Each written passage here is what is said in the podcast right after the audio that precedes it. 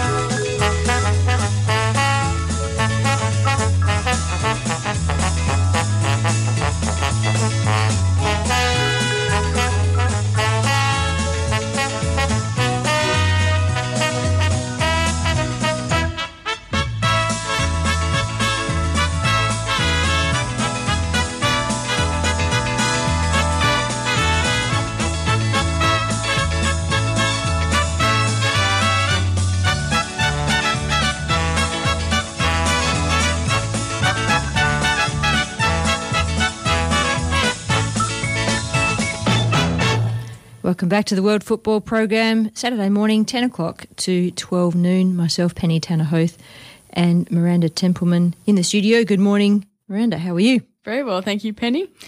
Football's almost finished for the regular season on the women's side. Um, finals all over the place. Yeah. And lead ups to those. Mum FC's, uh, I'm going to call it the stadium, not the turf. So the, the Murdoch Stadium will be used for some of those Mm-hmm. Thursday game on the turf. So keep an eye out on Football West for what's happening there. Games all through the weekend, games last night, games today mm-hmm. for men's, women's, finals, cups, carnivals, all kind of things starting all over the place at the moment. It's going to be a very busy summer. Yeah, definitely. And I think, you know, with the WNPL, they've got semi finals on a Thursday and then the final on a Sunday. So it's all jam packed. It is jam packed, so I hope the grounds are going to stand up all over the place and the rain that has been sneaking in overnight will stay away just for a few more weeks, just right through maybe October. Mm-hmm. I think all the carnivals will probably be out of the way in October, but then all the summer five sides and 11 sides and all that will start. It'll be interesting to see how that goes with the changes to the seasons and the accommodation for the summer sports Yeah. making uh, multi use of the grounds or using different grounds or however that goes. Um, the usual carnivals, there's the Bunbury Carnival happening. Um, then there's the Fremantle five-a-side carnival happening. Um, then there's all the indoor sports, uh, West Coast futsal and the Bib Lake tournaments and all those kind of things happening. So everyone's already talking about those. And that's good that people are talking about them. It means that they are energetic and uh, motivated to keep playing more football. Yeah. I hope that means that teams will stay together and uh, numbers that might have been a bit low through the COVID period for clubs and teams and whatever will build up and stay together and grow again and be back to normal and better for next year. Yeah. I don't know if that'll actually happen, but um, That's the hope. well, it is, yeah. Um, clubs are advertising left, right, and centre for summer programs now. Uh, Football West is certainly doing that. Their kick it programs. On the show today, our guests look like this. We'll have a chat to Football West, Alex Novatsis, who always knows what's happening everywhere in Football West, around the grounds and programs and leagues. Tracey Wheeler, former Matilda and goalkeeper coach for Mum FC, Murdoch University, Melville Football Club, Mum FC. I just say Melville to my girls still. I'm Yeah. coaching. I still call them Yeah. Melbourne. Good hope. There's some of us that still remember that. Give it a couple of years and the young'uns won't remember that. It'll just be mum.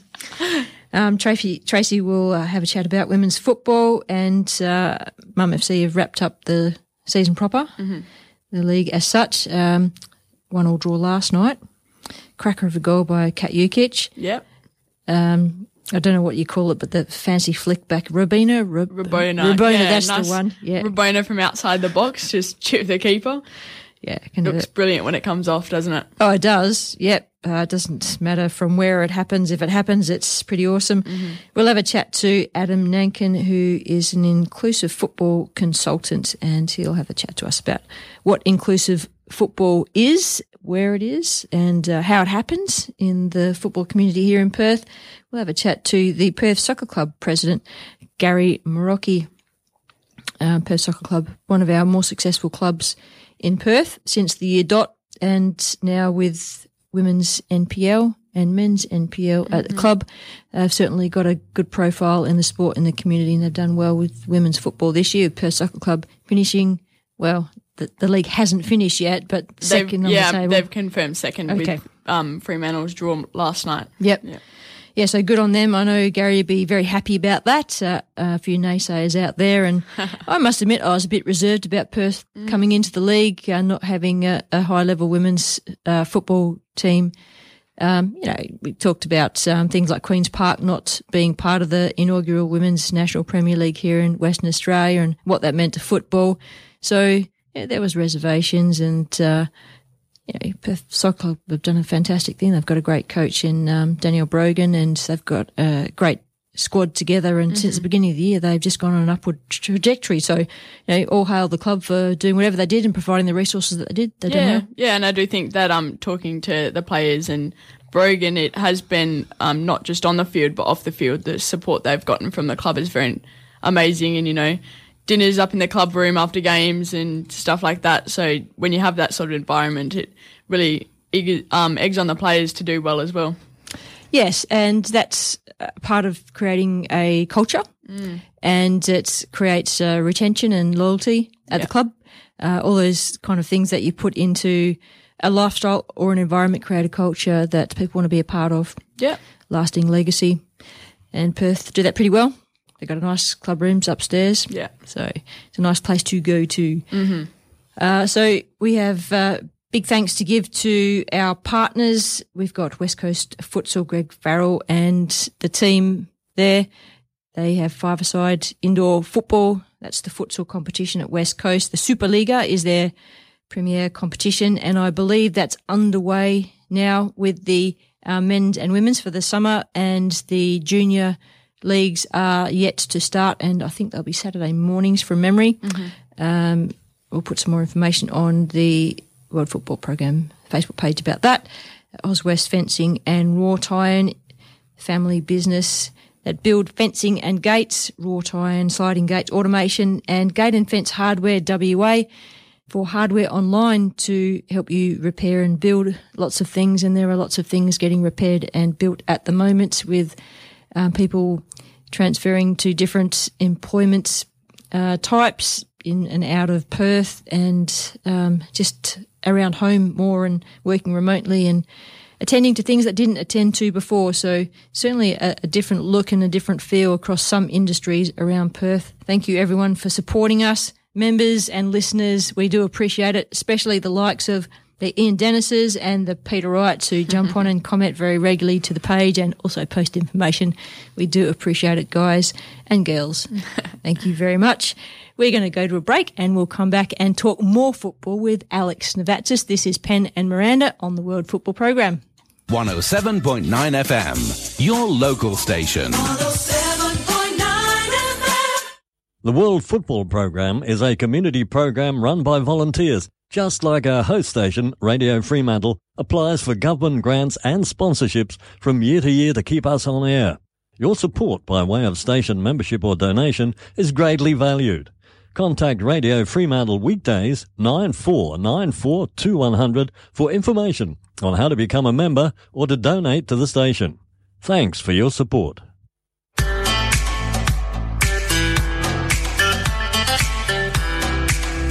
Gate and Fence Hardware WA is your hardware shop online. Find all the parts you need to fix, make, and secure your gates and fences. Friendly staff and family offer advice to help your project along or order in your special part. Gate and Fence Hardware WA. Station sponsor.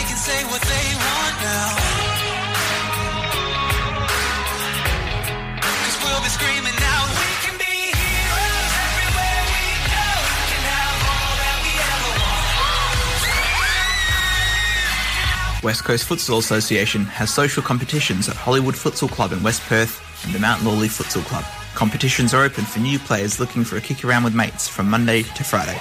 For those looking at high level futsal, there is the Junior Leagues in Karrinyup on weekends and the male and female Superliga competitions based in Subiaco.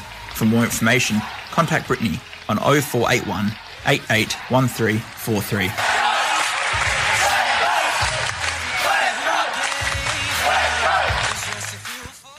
Welcome back to the World Football Program. Penny TannerHoath and Miranda Templeman in the studio. And we didn't do our usual opening kind of comment for the week. Miranda, what's your news of the week in football? Um, yeah, I definitely think that the um, AFC qualifiers will be hosted in Australia this year for the youth team. So the under 17s will be in Cessnock in New South Wales and the under 20s in uh, Shepparton in Victoria, so both country towns. Um, I think that will be a great step for football in Australia, you know, trying to become a hub in the AFC and centralise it. So, yeah, great step forward.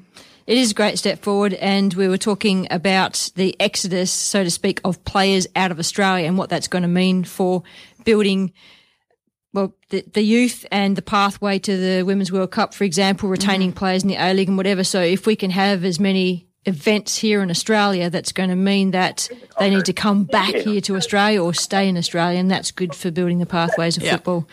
Um, for me, mm-hmm. uh, the appointment of the Matildas coach, he yeah. looked like a great fit. So uh, Tony, I'm not sure how to pronounce his name, Gustavsson. Gustavsson. I'll go with that. Yeah. Might get shortened to just Tony, I reckon. um, and also uh, a bit of news with 80-year-old uh, Peter Webster from Wollongong retiring from football after 65 years of playing football yeah. from the age of 15. It was incredible. That's that that kind of length in football shows he's passionate, he's kept fit, mm-hmm. he loves the game, and just think of all the things, uh, events and mentoring that he could have put into football over that time. But that's yeah. that was just such a highlight of my week. uh, Alex, good morning to you. Good morning. How are you, ladies?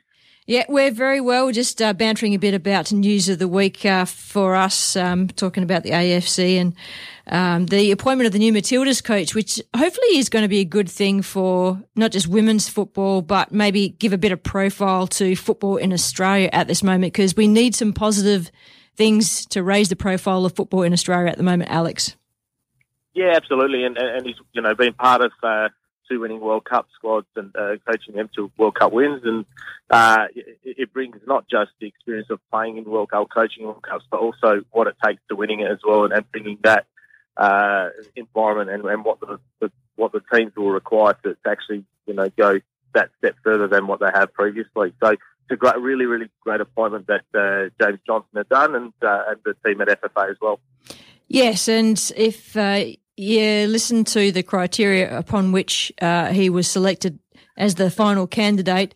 Leaving a legacy or contributing to a legacy was one thing that really hit home with me. Is that if I think of all the former coaches of the Socceroos and the Matildas, I think that what we need in football is they've had some kind of contribution into the football landscape that allows the next coach to step in and then continue that same pathway that benefits football. And I, I look at Tony, the new Matildas coach, and I think everything about him seems to lend to that. And I'm quite excited by that thought. Mm. Mm. Yeah, absolutely. And, and that's what it's all about. It's leaving that legacy um, and starting everything up and, and ensuring that there's there's a pathway for, for the next coaches to, to continue on and, and, and, build on on what he's uh, out to achieve as well. So, yeah, absolutely great and, and really presented well um, in terms of uh, the interview that was done and yeah, really exciting times ahead. Yep, absolutely. And uh, just moving over to local football, how is Football West settling into their new offices into West Perth? Yeah, good. So we're now uh, in West Perth, as you mentioned. Uh, yeah, really good. Um, hopefully, fingers crossed, this is our last move until we move into our home of football, which is for 2023, start of 2023.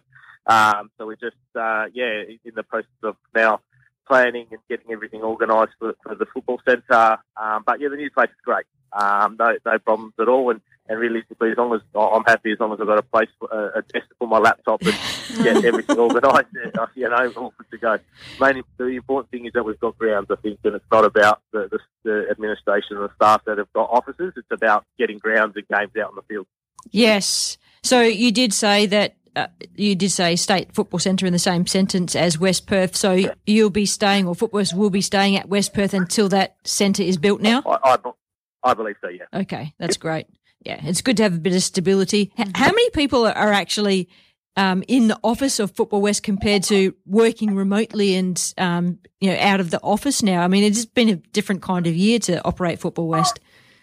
Yeah, it has been so. There has been a bit of change numbers, so it's probably around about that thirty um, within and externally in our within our regions as well. Yep. Um, so, you know, ranging from you know Great Southern all the way up to the Kimberleys um, with our re- you know regional development officers, and then obviously internally we've got our staff there, administrators and development officers as well. Yep, yep, that's good. And uh, how are clubs travelling in in the COVID period in 2020?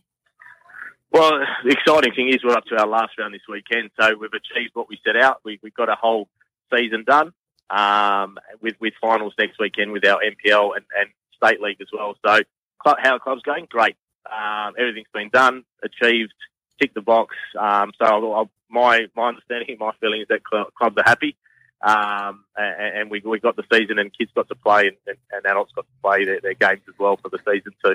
Yep, yep, and that's important, isn't it? It's not just about uh, finals and, and money and and you know the top end of football. We got to remember that there's a lot of grassroots football, and that's uh, I don't know what the percentage uh, weight of kids versus adults is, but I suspect there's a hell of a lot more kids playing mm-hmm. football than there is adults. And you know, we want to make a good environment for them so that they enjoy it and they want to come back again.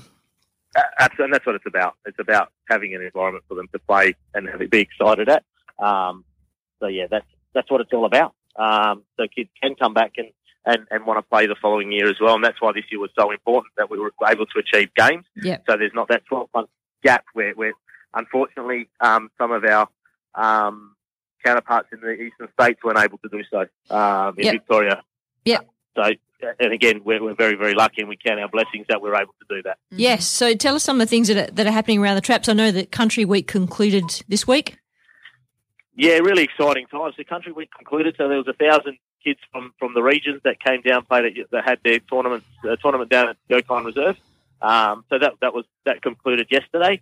And then, um, as, you said, we've got the last rounds today um, for, for, the state league and MPL, and, and, then the juniors tomorrow. So just with Country Week, um, really, really exciting. It was touch and go there with COVID, depending on how it was going to go. But you know, the work that uh, Sarah Duplessis and her team and, and Jamie Harmwell and, and everyone to be able to get that up and running was fantastic, and we were able to have all the regions come into Perth and, and participate with with realistically numbers that were very similar to other years as well, which is also great to, to hear.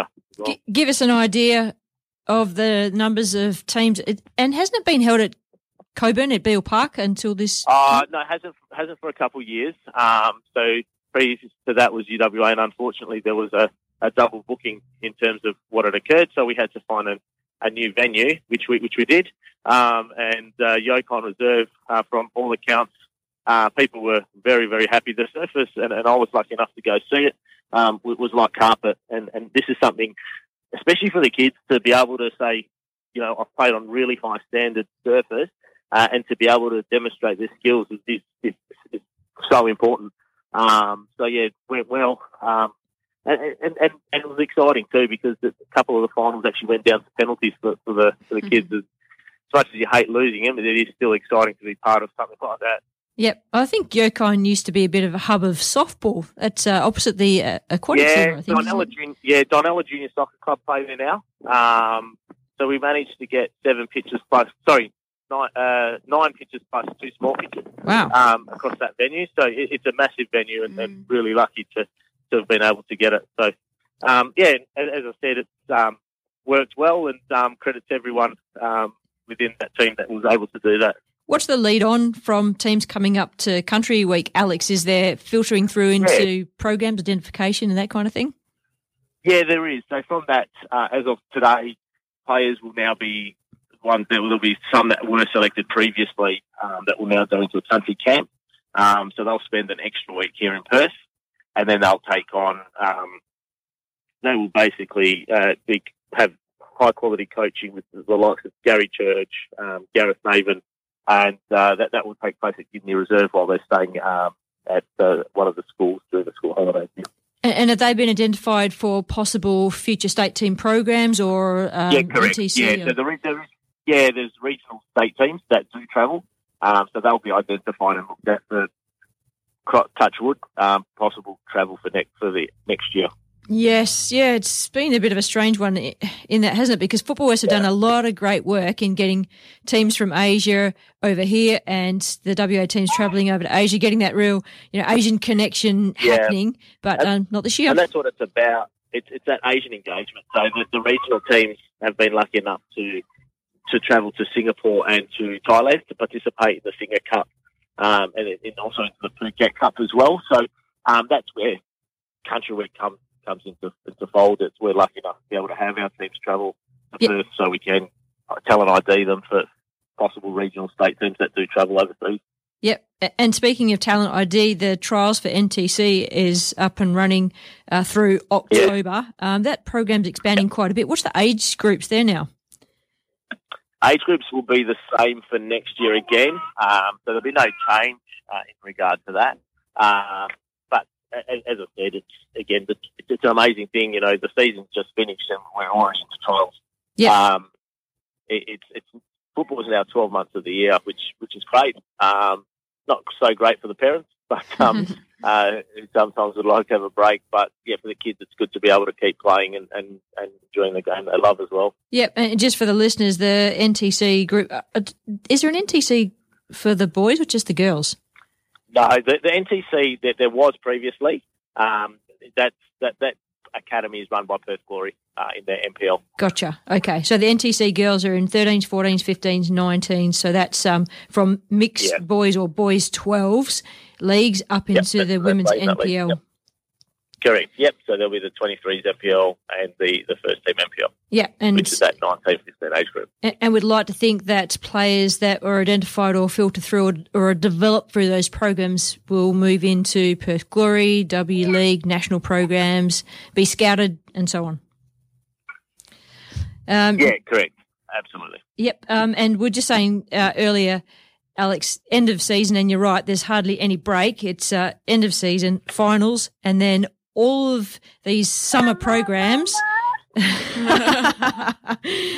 Um, there's all, all the summer programs kicking in now, like the Bunbury Carnival, the Yeah. Fremantle Five-a-side, all the summer futsal competitions are kicking in. So there's not really going to be a break. But the good thing about that is, Alex, is that they are all kicking in and that um, maybe the crazy season that has just come, the modified season that we've just had, uh, people have still got that motivation, the passion. They want to keep playing football.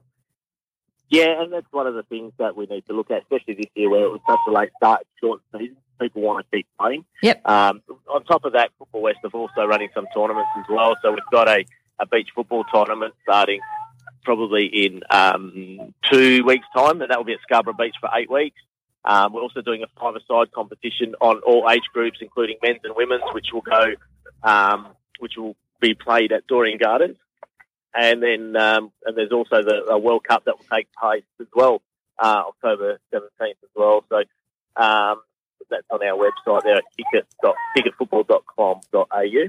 Um, so yeah, there's so much football to be had, and, and Football West will continue having that 12 months of the year. Yep. Is that World Cup out of the ashes of the ethnic World Cup that used to be held in Carlisle? Basically, yeah, basically, it was something that we, we thought that needed to continue on, and they didn't um, have it last year. Um, so we didn't really want to take the chance of it not happening again because it had been going on for so many years. Yes. Um, so we, we then continued that on. Okay, great. All right, and um, what's is it going to be a presentation evening of sorts or some kind of recognition at the end of this season? Yeah, there'll be recognition, so players will be recognised for, for their achievements. Um, there won't be an evening as such, but um, yeah, there will be some type of recognition that we'll look at look at doing. Yep. Okay. And uh, have we So thought? of, basically, what's that space? yeah. Okay. We'll we'll ask you again about that one for sure. um, what do we think 2021 is going to look like for uh, programs in football? Yeah, football will go back to how it was in 2019, um, where we'll still have the we'll go back to 22 uh, 22 uh, rounds 12, league, 12 side leagues. Um, so they'll basically go um, back to how it was then um, with promotion relegation as well. Um, and, and, in terms of um, finals, uh, this year is the first year that we're actually doing State League 1, State League 2 um, top well, finals series after the, the home and away. Um, so from that, we'll, we'll, take that into account and see if it's been successful or not. We may even consider having that for 2021. Yeah, there's a lot of first this year, isn't there? And well, you know, yeah, good opportunities to trial things too. Yep, yep. Uh, just uh, a question too is that the digital coverage has been absolutely amazing. I think not just with Football West, mm. but right across a yeah, range of associations this year. In light of obvious, um, is, is yep. there a way that we can capitalise from that in terms of you know, lifting the profile and brand, but maybe increasing sponsorship and, and a revenue stream for the yeah, sport? Absolutely, and that's that's what we're currently looking at now. Uh, that's currently with the executive team in terms of how do we go about advertising on our live stream, advertising online as well. So yeah, that's being looked at, and hopefully uh, within the next couple of months we'll have something back from that. Excellent. Okay, that's what we like to hear. Um, you know, if those numbers keep increasing, obviously that's some kind of resource that we should be trying to take advantage of. Yeah, absolutely. We we really do want bums on seats and through the gates, though, don't we, Alex? We do, hundred percent. But I mean, it's not just that. It's not just that, but it gives you an opportunity while you are at a game to watch to basically watch other games mm-hmm. um, as they as they happen. Yeah, Okay. Uh, and a congratulations to Floreat Athena for securing their home for another 10 years. They've done a lot of negotiating there, the committee, and um, that will lead to grant sponsorship, fundraising, and the redevelopment of uh, the Floreat Athena facility. Yeah, so from my understanding is the council will then take over the running of the ground itself. Um, and they'll have the club that they'll manage as well. So yeah, that that was well. They've done well to get that for another ten years. Yep, they have, and of course uh, it is uh, finals. Well, actually, it's not finals. It's it's uh, this top six and uh, uh, bottom six of the NPL. Alex, you go for it. Yeah. Yeah, interesting day. So we've got staff at about 53 games today, just in case, because you just don't know who's going to win. So I'll start with the NPL. We've got um, we've got Floreat versus Cockburn. Either of those two could win the league, um, including ECU playing Joondalup, with ECU still being able to potentially win that league. Um, NPL Women's um, Murdoch Uni Melville were um, presented with their trophy last night. They were, um, and champagne was involved. Sorry, what was that? And champagne was involved. champagne was involved, yeah, I believe so. So, um, yeah, so that was done last night. Um, State League Division One, again, three teams can win that league. Um, so you've got Kingsway playing Mandurah. Um, so either those two could win the league or uh, Western Knights, depending on results. Um, and then Division Two has already been won uh, by Carramar uh, Rovers, Carramar Shamrock Rovers, um, which will be presented today as well. But I must say that so, yeah, in the State League Division Two, that uh, Mum FC had a good run this year. I'm very proud of that. They did really, really well. So they've got got a, got enough got an opportunity now with their finals final four now to the finals to see if they can take home a trophy as well. Yep, absolutely. It's been a, a funny old year with teams that have traditionally been at the top of the tables, maybe not being at the top of the tables, and teams being at the bottom yeah. of the tables, being at the top of the tables. Yeah. Yeah, absolutely. It's good. It was a really good um, opportunity to test this top uh, upper table, lower table, um, and, and, I think it's worked well, and we got as many games out of it as possible as well, and and league winners out of it too. Yes, uh, yeah, re- reset this year and have a big think about things. Yeah. But um, I did ask earlier how how are clubs travelling, but what I really mean is how are clubs out there travelling? I don't mean competition and program wise. I mean, are, are, they healthy? Are they getting support? Are they getting what they need? What are you seeing yeah? So football, yeah, football is the providing a lot of funding in terms of club development programs um, for them. Um, we've also had the Building Stronger Clubs uh, $1,500 grant available to them as well. Um, so there's all those type of funding uh, and, and also one-on-one workshops with um, former DSR um, employees in terms of working with them in terms of building their knowledge behind AGMs, uh, how to run a club, volunteer retention, all of that as well. So all of that's available to them. Um, it's just a matter of them reaching out to Football West and, and, and talking with us and see how we can help them. Yes. Uh, and I must admit, uh, at Mum FC, uh, led by our fantastic new president in Michael Inello, uh, we have done pretty well this year. Um, we have uh, accessed a whole range of resources, uh, grants from local community, state government, etc., etc., um, which has helped. And whether that's been available in previous years or not, I don't know. But our committee has really come together in accessing those resources to help us get through this period. Yeah, and he's done really well, and a lot of clubs are following a similar suit as well. You faded out on us there. Are you still there, Alex? Yeah, you can hear me? Okay. Yep. Gotcha. Yeah. Yep. Yeah. So it, it has been a, a different year and lots of resources have been made available by many different organisations and associations in recognition that there are community programs, clubs, people out there that need help. So, um, you know, well done. There's a lot of resources being thrown into the community. It's been noted. Um, Yeah. are, are there clubs out there that have struggled or won't be around next year, Alex? Not that I understand. That well, that is good to hear. Very good to Yeah. hear. Thank you very much for your time today. I know you're a busy No lad, at all. so um, get out there and be busy again. Sounds good. Thank you very much. Good on you, Alex. See ya. All right. Bye. See you. Bye bye. Alex Novatsis from Football West doing what he does best, getting out there amongst it all. Uh, we are going to go to a break and come back and talk more football. If you do want to know what's happening out in the Football West land of competitions over the weekend and right up through October, and um, yeah, keep tuned about what might be happening for a, a recognition of programs and leagues. They normally do the awards evening, don't They they? do. West, so Yep, they do a variety of things. There's been like community events um, for social leagues, and then they have the big um, flamboyant one. yeah. But that won't be happening. But keep your eye on footballwest.com.au, their website, and their Facebook page. Their Facebook page streams a lot more information. And speaking of streaming, it does uh, link all the games that are streamed over the weekend. So footballwest.com.au website and Facebook page for more information about what's happening through our State Association. This is Penn and Miranda. We'll be back soon talking more football. Thank you for listening. Radio Fremantle, 107.9 FM. Oh, give me land, lots of land under starry skies above. Don't fence me in. Auswest Fencing and Wrought Iron. Are you looking to build or replace your gates or fencing? The Auswest team can offer four generations of advice, materials, and kit assemblies for your unique fence and gate project. We specialise in colorbond, aluminium, steel, and timber gates. Check out our galleries at auswestfencing.com.au. That's A U S W E S T fencing.com.au. Don't fence me in.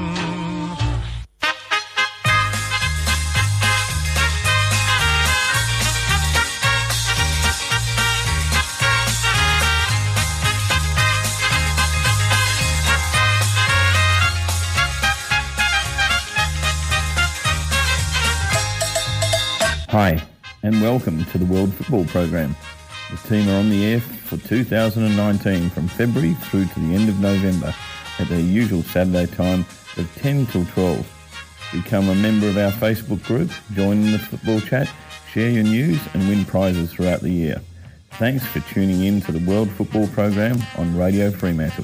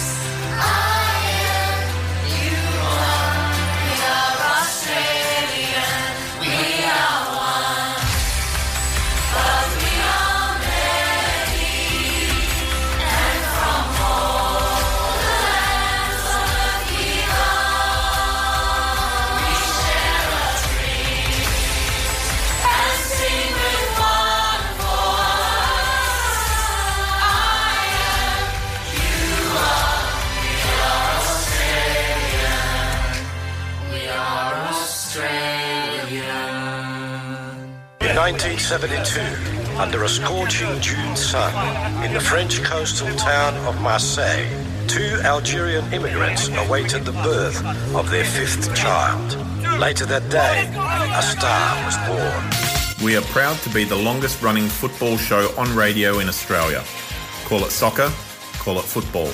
Myself, Peter Szkiela, Penny Tanner, Sean Kelly, Don Evans, and Derek Pollock are the voices in your world football team, sharing the news across WA, Australia, and the world for the one and only World Game, the World Football Program on Radio Fremantle.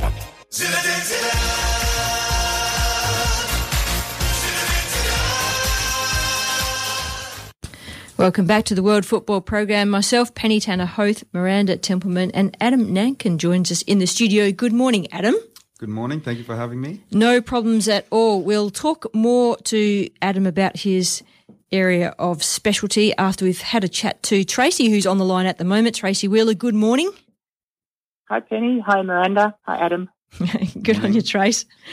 Um, thanks for joining us and congratulations on the Mum FC win last night. The link, of course, is that uh, yourself with your amazing skills, former Matilda goalkeeper coach for Mum FC squad. Well done.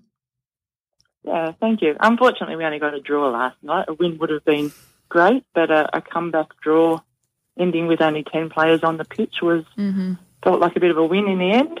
Absolutely, but it was a win. It was a win for the league, um, and then Yeah. moving on into finals, a fantastic position to be in as an inaugural year of WNPL for Mum FC. Good job. Yeah, yeah. It's been a very rewarding season so far. I'm very proud of all the girls, and we've we've done it with quite a small squad too, which has um, been hard, but um, yeah, fortunately not too many injuries.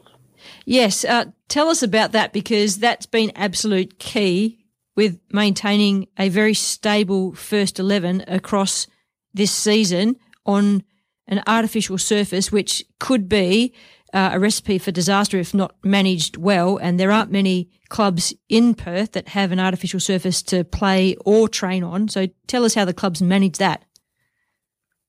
Yeah, I think it, has been a bit surprising, really. Like you said, with you know most of the girls never playing on artificial or training on artificial pitches before, so it's it's been a little bit surprising that um, haven't had more injuries. Would have expected a few, but um, I, I think um, with the short season, it has been managed very well.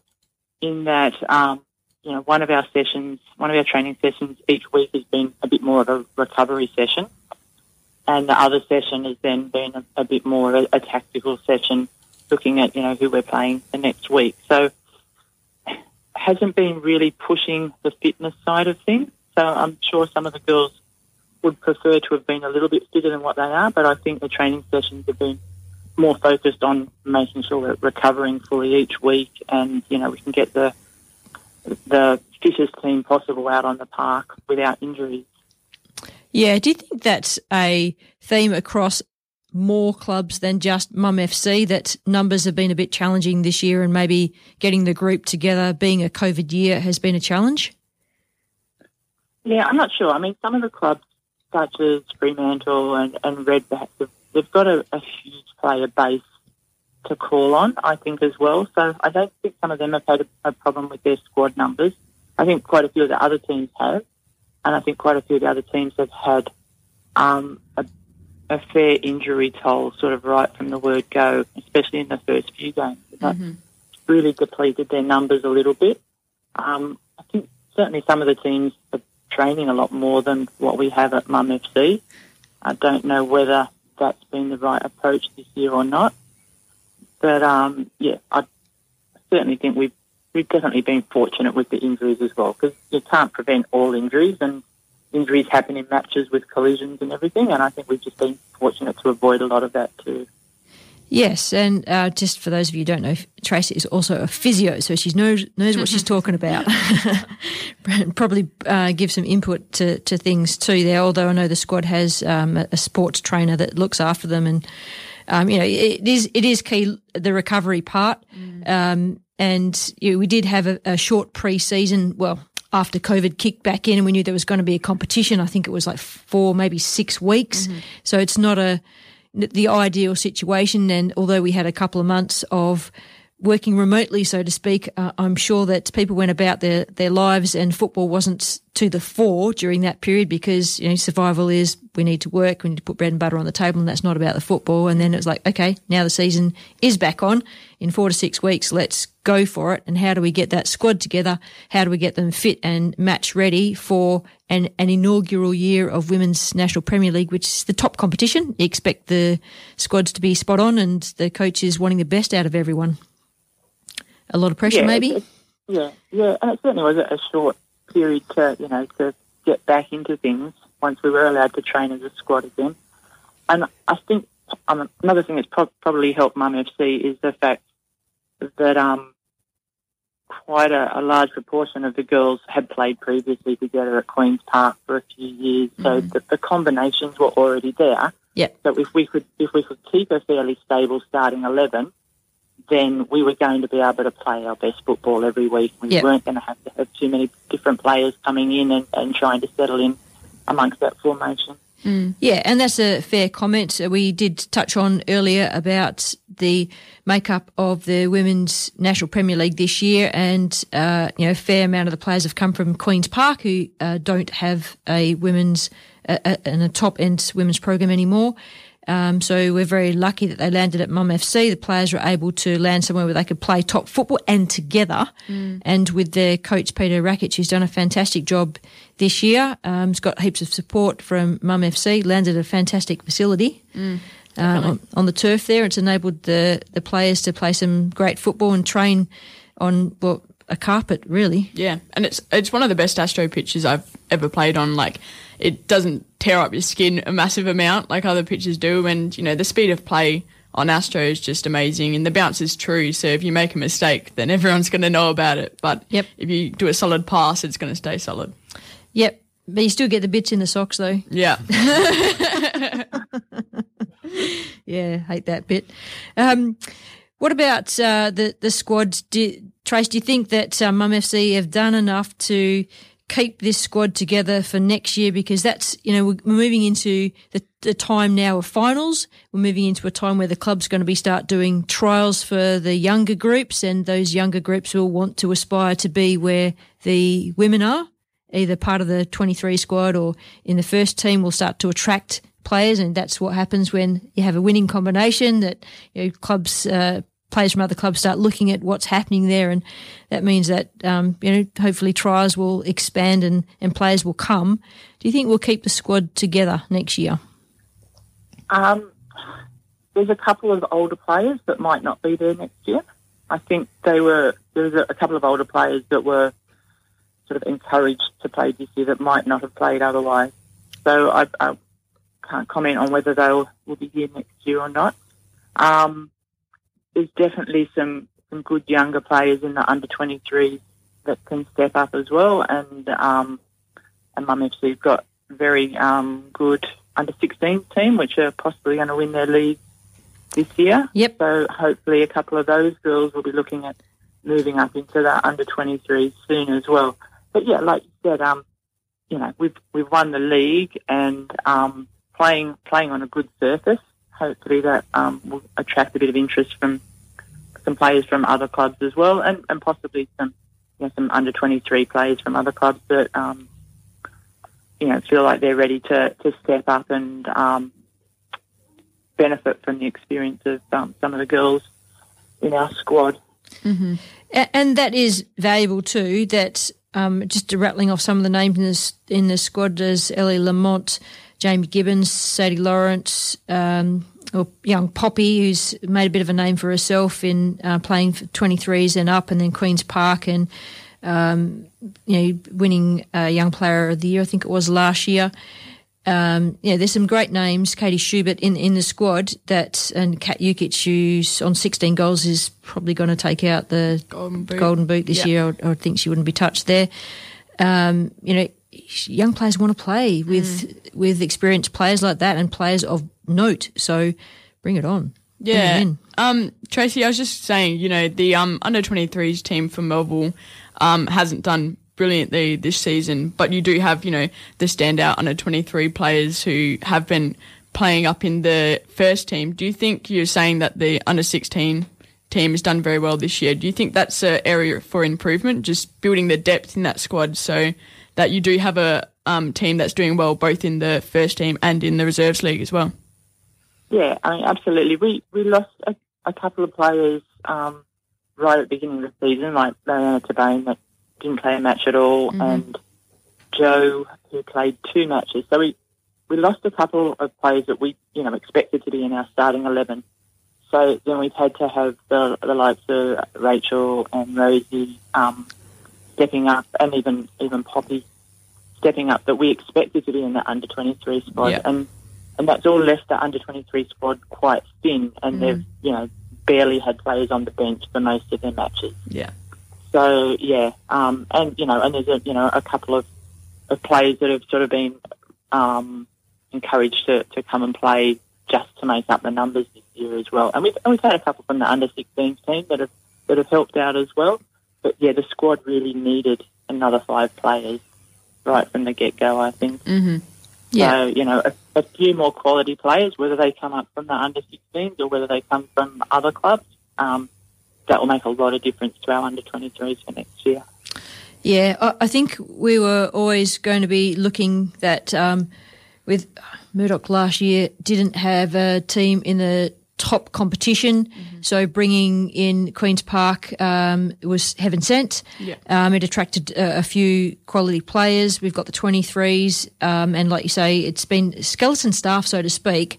But um, with the success of this year, and you know, it, there has been its ups and downs, but the squads have been managed very well on, on the outside of that, and um, with the small number of injuries and the stability in the numbers, that that says it all. It's it's well done to the club and the staff for managing it like that.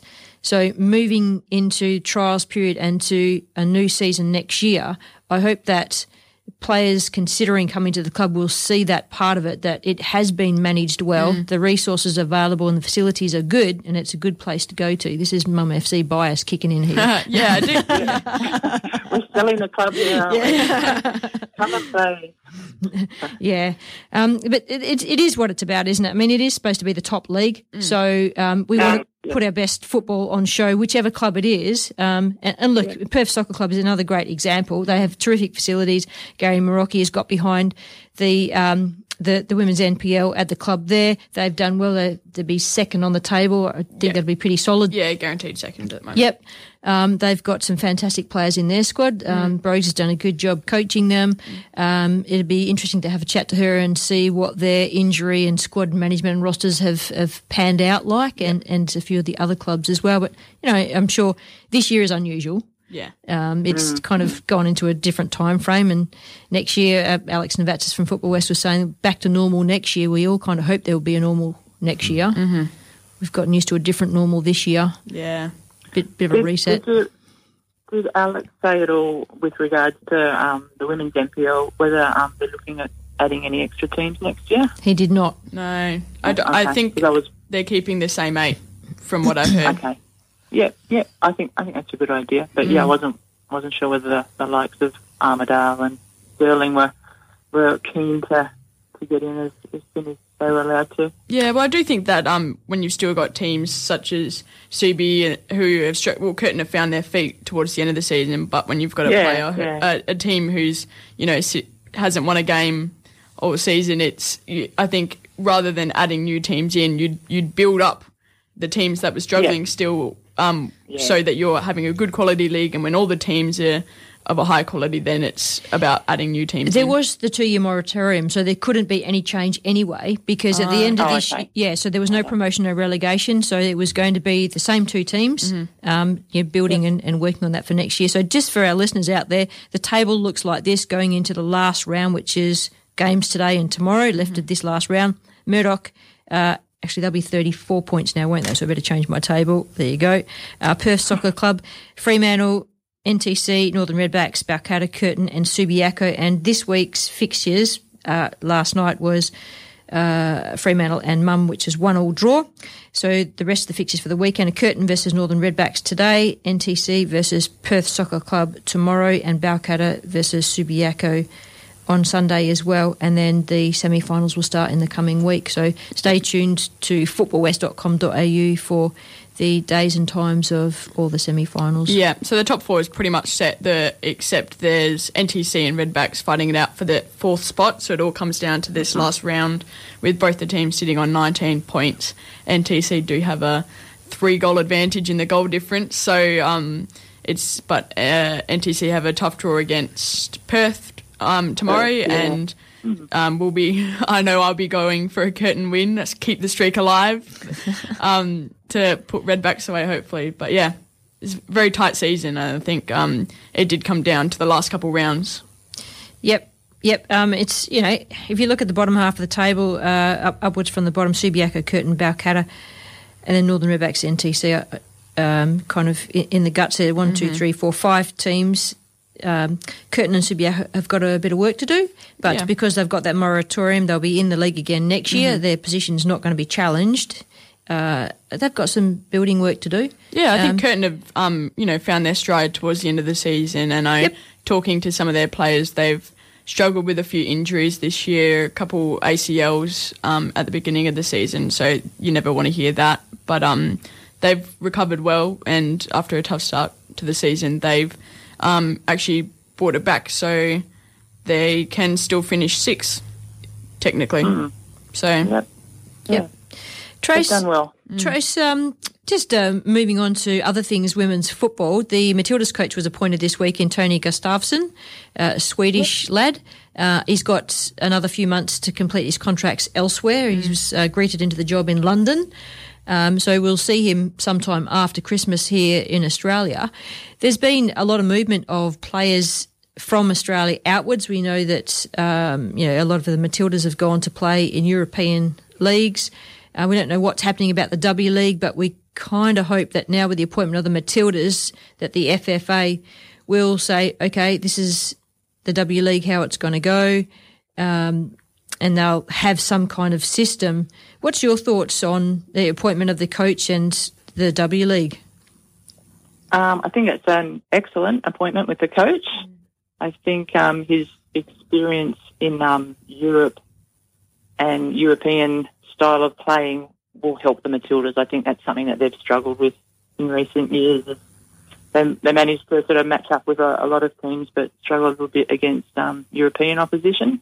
Yep. And um, yeah, so, and basically his experience with the US national team with um, two successful World Cup campaigns.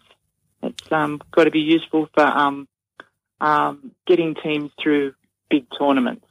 So managing managing teams and knowing what sort of a squad you need for a big tournament and things like that. Because we that's the other thing. The Matildas have performed well in mini tournaments and friendly matches and everything, and have have, have performed well at big tournaments, but not as well as we're starting to expect them to perform. So hopefully his knowledge in those areas will be really helpful. Mm, I do think he was um, one of the key points he addressed was learning how to win when you're not playing well, and I think that's a massive part of creating championship teams. Is how do you um, scramble a point from a game when you're not playing your best, and you you know scrambling a win, scrambling a draw when Playing know, under pressure. playing under pressure, and I think that's a massive part, and we do need to Mm. learn. And I think one of the other points he addressed was pace of play and being able to um, play around teams. And yeah, I think European football having not only him as a European experienced coaches, but having the Matildas playing in Europe will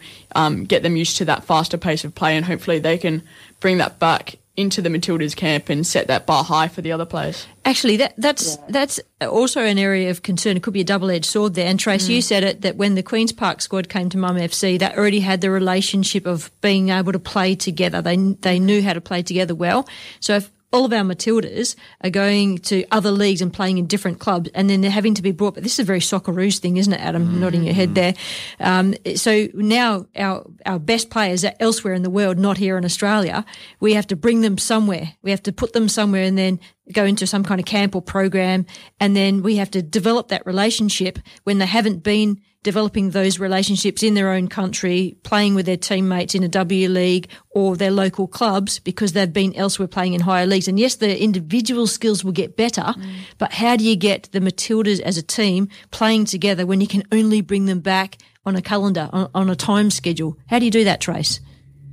Well, with their leagues over in Europe, they've got like we've just had they have um, an international match break. Yep. So whenever you know all their teammates are off playing for their their um, international teams, their national teams, um, I imagine that he's going to have them having a training camp in the UK or something like that. So they're all going to end up, you know, 'cause there's twenty something of them over there in Europe at the moment. Yep. So they're all going to end up having a training camp there, and then it just depends. Um, the whole COVID thing is still throwing things up in the air, but for their preparation for the Olympics next year, I suppose there's going to have to be a period of time leading up to that where they're all going to be, whether it be in Australia or Europe or whatever, and that, other Australian players will have to go over and join them there. I imagine that's how it'll be. And will there But be I- a quarantine I period? yeah, well, who knows how that's going to work out at Yep. the moment. It's a long way off, but at the moment, I think there was talk of them having a training camp um, in UK in um, November or something. Of all the players that are there. So, so that you know, that's that's pretty convenient. The fact that most of them are over in the one area of the world anyway at the moment. Yep.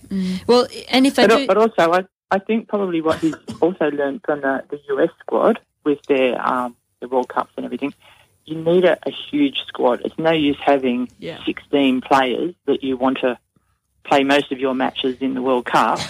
You need a squad of 30 so that when a couple of them miss out on the World Cup because of injuries in the lead up to it, you've still got this huge squad of at least 22 in your final squad that you're happy that you can put all of them on the pitch. Yeah, I do think that that's, um, what, that's what the US team have done so successfully, and that's why they end up winning World Cups because they play their whole squad throughout the whole tournament. Yeah, and we've got, you know, I think that's why it's important that um, we do stuff like win these youth bids and stuff like that to really develop Mm. because we have, you know, the um, under 20s last year were getting thrashed by six, seven goals at the Asian Cup, not even at the World Cup, at the Asian Cup. And Mm, um, yeah, if, yeah. You, if you can't, you've I re- you really got to be looking for the youth teams to build them up. So I think that's been identified now, and um, they're really looking at building the youth program so that we do we do have a golden generation, as they say now. Um, but being able to back that up for a long term success is all about developing that youth. I think at this moment, the W League and the A League have exactly the same challenge they've got to work Mm-hmm. through. Is that they're both going into a new season, and how are they going to operate that? But with really different parameters. Like with the A League, we're talking about fully professional players. Mm-hmm. They don't have jobs and study and family to move in and out of, whereas the W League players absolutely do, and they'll probably be more inexperienced and maybe younger, Mm-hmm. so that that younger age level because their experienced older players are playing professionally elsewhere. So they've got very different challenges, but they've got the same objective in that they need to play a professional league over summer or at some point because they we all need to see them playing and we need to build the brand and the profile, but they need to be playing good football. And how is that going to happen, Trace? Um, I don't know. at the moment. I think they're probably still waiting to find out what's happening with you know movement within the country before they Mhm. can start to have a plan for that. I mean, something that they they might think about doing is having a bit like what ended up with the end of the A League season, in that you have a a tournament that goes over maybe six weeks or so in one location, playing twice a week, and get through a whole season in, in six weeks or something. Mm-hmm. Don't know. Yeah, we. Thought. Yeah, well, I know some of the thoughts around the uh, B League, uh, as in the second tier of the A League, have been: do we have a conference? Do we have a hub? And if we look at the A League and the hub system that we've just had, how it had to be fulfilled as part of Fox commitments, um, but we had Perth Glory going over east, and the players distancing themselves from their family for all of that time. Yet there were some Sydney teams that were right where their families were, so it, it creates a, an unequal kind of support structure. And you know, there's, there's a lot of things to think of, and uh, we don't know the answers. Mm. But if someone Yeah. knows the But it- answers, but can they ring one-off FFA thing. and let them know quick? yeah, but it's a one-off thing. It's only, it's only, I expect only going to be one year that's going to be really effective like this. So you know, just might need to make some changes and, and compromise a little bit for, for one year to, to get some decent um, football into these girls so that they're not missing out on a year of Yes. their development. Yeah, football. Um, FFA have said that they um, would prefer not to have a hub model for the season for the W League. Uh, um, you know, basically because W League players, majority of them will be, you know, young and in school or having another job part time, which makes it difficult for them to leave their home. So, um, yeah, as you said, Tracey, it does just come down to what the governments are going to allow with, within um, travel within the country. Yes, that's right. A conference system seems to be a more viable option if you can have a short calendar of the teams in this area will play on, on these dates, Yeah. and then others will play, and then they come together. But the, the quarantine thing is a real challenge. If the quarantine period is still in effect, then how do you overcome that without having a an extended hub? Mm. I don't know. Don't know the answer. So let, let's just talk about a few other things. Women's football. There is women's football happening outside of Australia. The English um, Super League is happening, and the American Super League, uh, soccer league, as they call it, soccer league, is, is happening. Although it's flown under the radar a bit. I was Um, going to say, has, has that started again? Because I, I yes. thought I would have, I would have thought that those um, American girls that are playing in the English league, I, I expect that they would be going back to the American league. But it sounds like that's not the case then. That that is indeed correct. And when I um, did a little bit of research this week about that, I there's a lot of names I, I didn't know. So uh, like our W League, impending W League, I suspect there's going to be a lot of young players and faces that we don't know coming to, up into the four to play football. So the same thing is happening in America. Their professional players or their top end players have have gone into European leagues, and the English Super League seems to be the place to go. Yeah. So what do you Yeah. think about that, Miranda? Yeah, I think um, the money that they're putting into it, you can definitely see it paying off, and um, they're developing into a league like the men's EPL, where they are attracting big stars from all over. It's not like your your English league is um, not just English anymore, and your Australian league, our Australian league is still English because we're not. Um, our Australian league is still Australian because we're not attracting international stars. And, Yes. Um, the more that they build the profile, the more people that will come. Like you've said, um, they've recently uh, started attracting a mass of um, American players like Alex Morgan, uh, Tobin Heath, I think, has Yep. gone over there. Um, Christen Press. So all big names in America have started leaving their local league to play in this league, which just shows, as you said, it is the place to be at the moment. Why are they leaving America, which has a pretty strong league, Mm-hmm. and going there when there's traditionally been a lot of money put into the women's soccer program in America?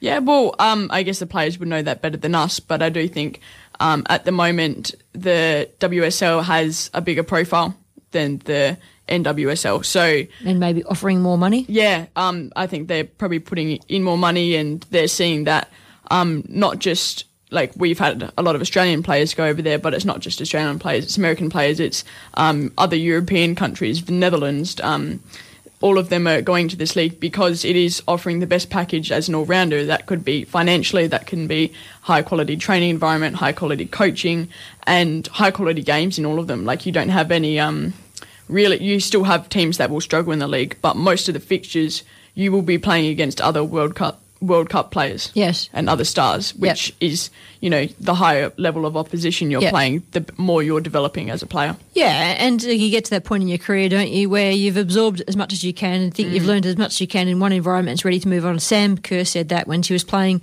in America and she'd been playing for a number of years there, she said that I'm ready for the next challenge. Yeah. And it was going to be there. And it does appear to be like the World Super League is happening in England. Yeah. yes. Um, Trace, I think that's just about everything we need to cover in women's football. Did you want to add anything else? Um, no, I don't think so. That I can think of off the top of my head. We've covered it all. Yeah, good job this year with uh, Mum FC. Do you think you'll be at the club again next year? Um, quite likely if, if they want me back. I was, it's not something we've discussed yet, but I've I've been very happy there. I've um, yeah had a, a good relationship with the the girls and the coaching staff and, and everything, and I've been you know, very happy with the, the girls that I've been coaching there. So yeah, Excellent. And um, thanks very much from me and Miranda as Yeah, well definitely. for uh, coming down to the junior girls and helping out with your goalkeeping talents down there. It's much appreciated. Thank you. Okay. Yep, no worries. Mm. Have a fantastic weekend. Uh, enjoy your, your You too. football or the weather otherwise. Yeah, you too. Thanks, Trace. See you, Trace. Bye. Okay, see you later. Bye. That was Tracey Wheeler, former Matilda's goalkeeper and goalkeeper coach now at Mum FC. Hopefully, she'll be back again next year. It's it's good to see someone of her experience and the wealth of knowledge that she's got in the game, um, mentoring the young ones and um, keeping involved. It's good. I think uh, one of the things um, while the discussion was going on that was really interesting is that um, there is quite a, a, a, I guess, a golden generation in women's football happening at the moment. Yeah. You've got strong players Yep. all over the world, um, and you mentioned that can be a bit of a double-edged sword because they're not seeing each other very often when, when the national team comes together.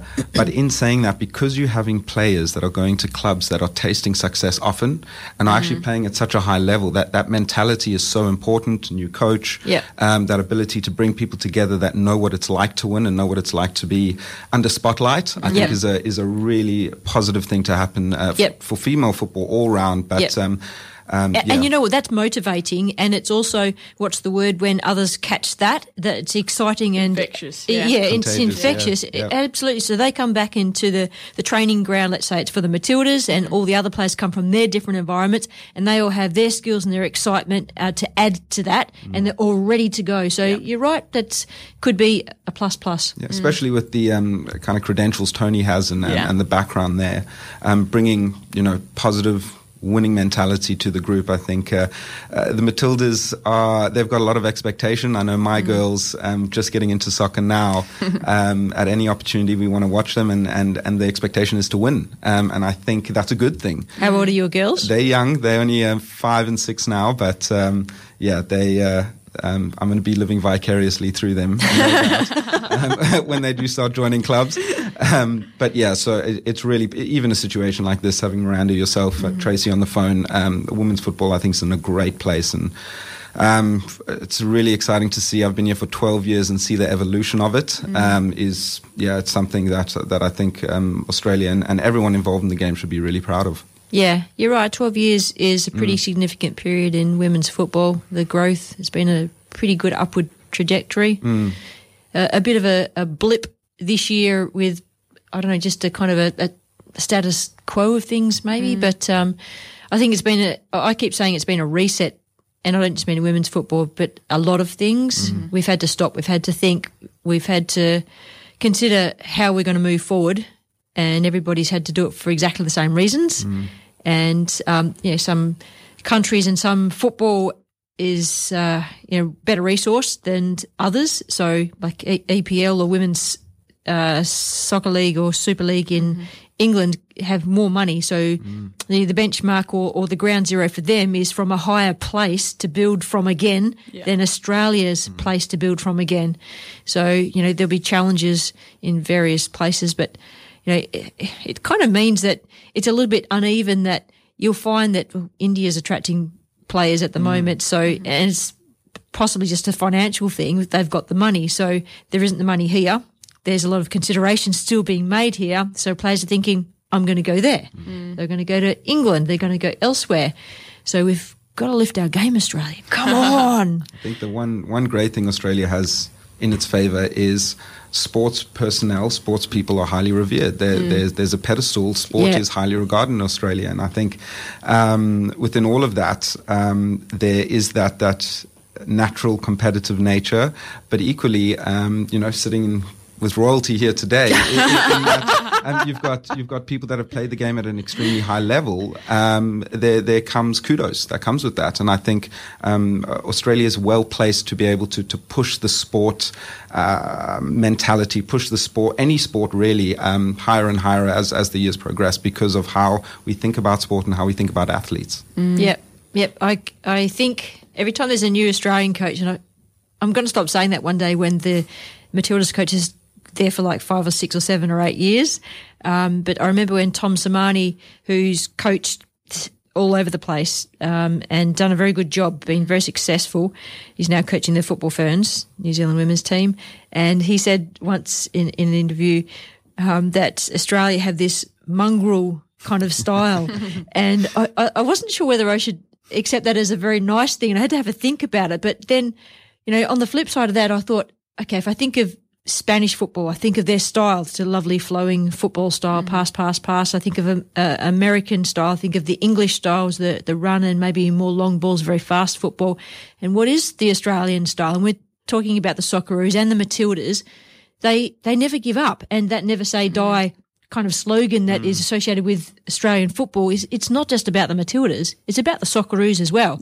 And that's it. We have, I don't like Tommy saying that. I must admit that the mongrel style. He, he couldn't work out what the style of the Australian football I, was. I do remember having like a um, an NTC challenge a few years ago, having the coach sit down and telling us, "Oh, we need to be have more mongrel because we weren't we were being too nice on the pitch." And um, no, but I do think what you're saying about the the never say die attitude, um, it it's so important to any players and it is drilled into you. It's written in the back of our national team jerseys under the collar is never say die and um, what Tony was saying in his interview, I think, um, about not um, being one day better, not just one day older, was um, a massive thing. And I think it's that mentality that um, gets us to where we are. But now um, he's saying he wants to keep that mentality and nurture that mentality and add on the game management and the pace Yes. of play and being able to win when you're not playing well and all of that and build a powerhouse in national women's football. And I think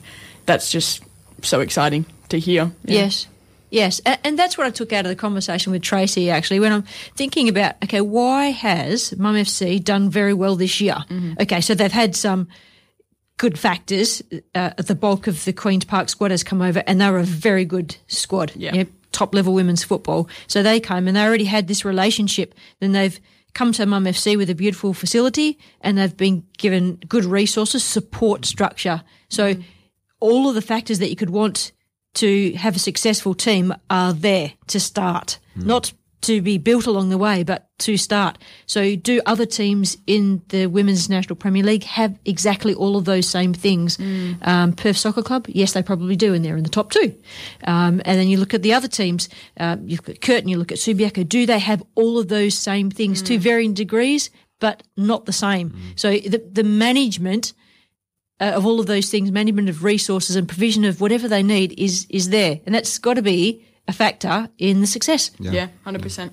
That, Yep. that and I think the, the, there's almost a uh, opportunity when you have a bulk of new players where you can also start building a culture that um, not that there wasn't a, cul- a good culture there before I'm sure there was but you've got this ability to almost reset a little bit and say this is how we want Yes. to do things and, Yeah. and, and how you welcome new players how you welcome absorbing almost another team um, into that I think um, there, there's there's good opportunity in that to kind of develop the culture that you want to develop um, as a coach as a playing group as a, as a supporting staff.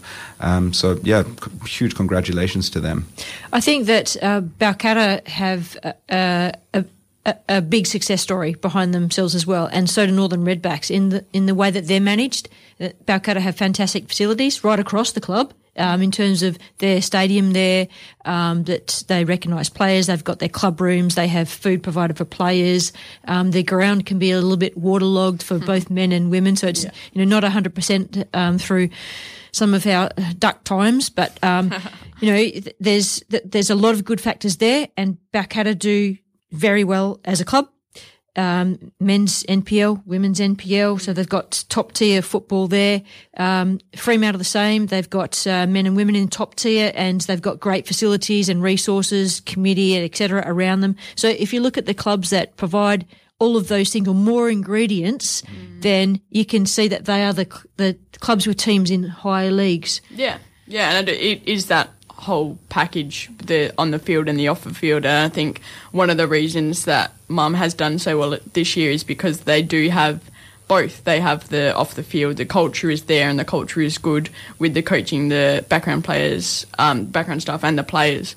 Um, but then on the pitch, also they do have that ability where they might not be playing the best game, but they can scrounge out a point Yeah. or they can scrounge out a win. Like, um, for example, the game last night, down one 0 um, can pull, a cat can pull a goal out of anywhere, and um, they can get a point from it. And you know, even the week before, I think there was we they'd beaten us uh three one, but we'd um there's you can tell the difference because we had had um, more possession, probably outplayed them for a number of minutes, but they've gone and scored three goals in eight minutes, and it's that ability to absorb the pressure and then just go on the counter attack and hit and capitalise on all their chances, and that's a massive thing for this year. I know we've struggled with it as a team. Is um, a lot of the games we have been the better team, but we don't capitalise on chances. We'll have, um, you know, spend a 25 minute period where Melville didn't get out of their half, but we didn't capitalise on it. And I think that's sums up the story of our season, and um, that's something that we'll look to improve as young players. Yes. Yeah, valuable points. We're going to go to a break and come back and chat more football with Adam Nankin. This is Penn and Miranda, and we're all on the World Football Program. Thank you for listening in. Back soon. The top station on your radio dial, Radio Fremantle 107.9 FM.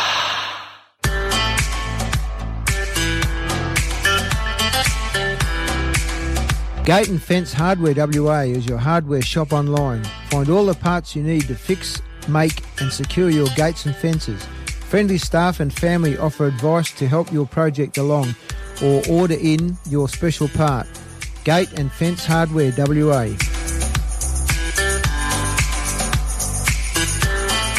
Station sponsor. For football's sake. For the sake of our registered players. There's 37,000 of them. For the sake of the game. For the sake of the dozens of high achievers who are already flying the WA flag in the world's best football leagues.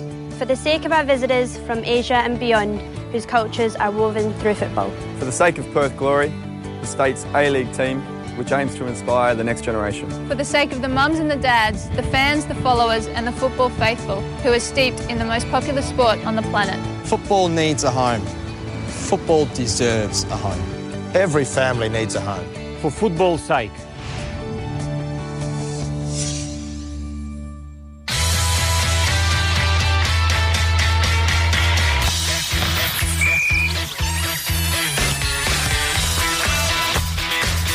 West Coast Futsal accommodates for players of all skill levels and ages. With four great locations around Perth, we have a time and a venue to suit anyone's busy week. From social men's, women's or mixed games to A-grade competition, we've got you covered. Games are played night and day, indoor and outdoor, all year round.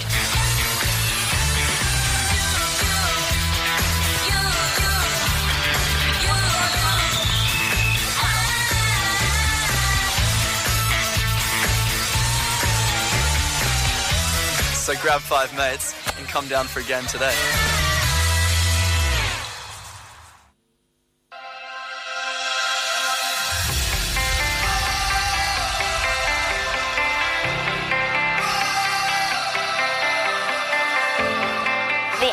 Has helped me develop as a player mentally and physically because it's taken me to the next level.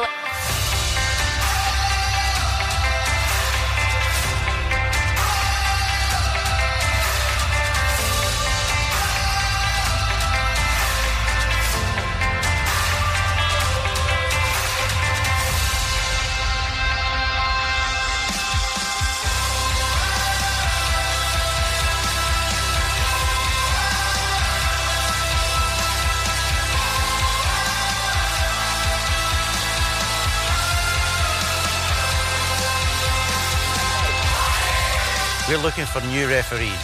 So if you've got what it takes, come on, give it a go. Walking football is designed for people who still want to be able to kick a ball around. Oh, it's fantastic. The social side of it is really good. My highlight was getting to meet new people, seeing the community come together. So it's nice to be around new people.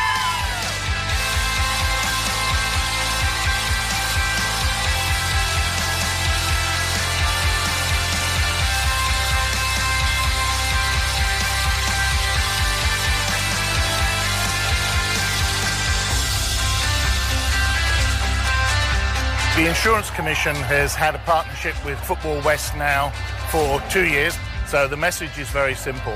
Wear your seatbelt.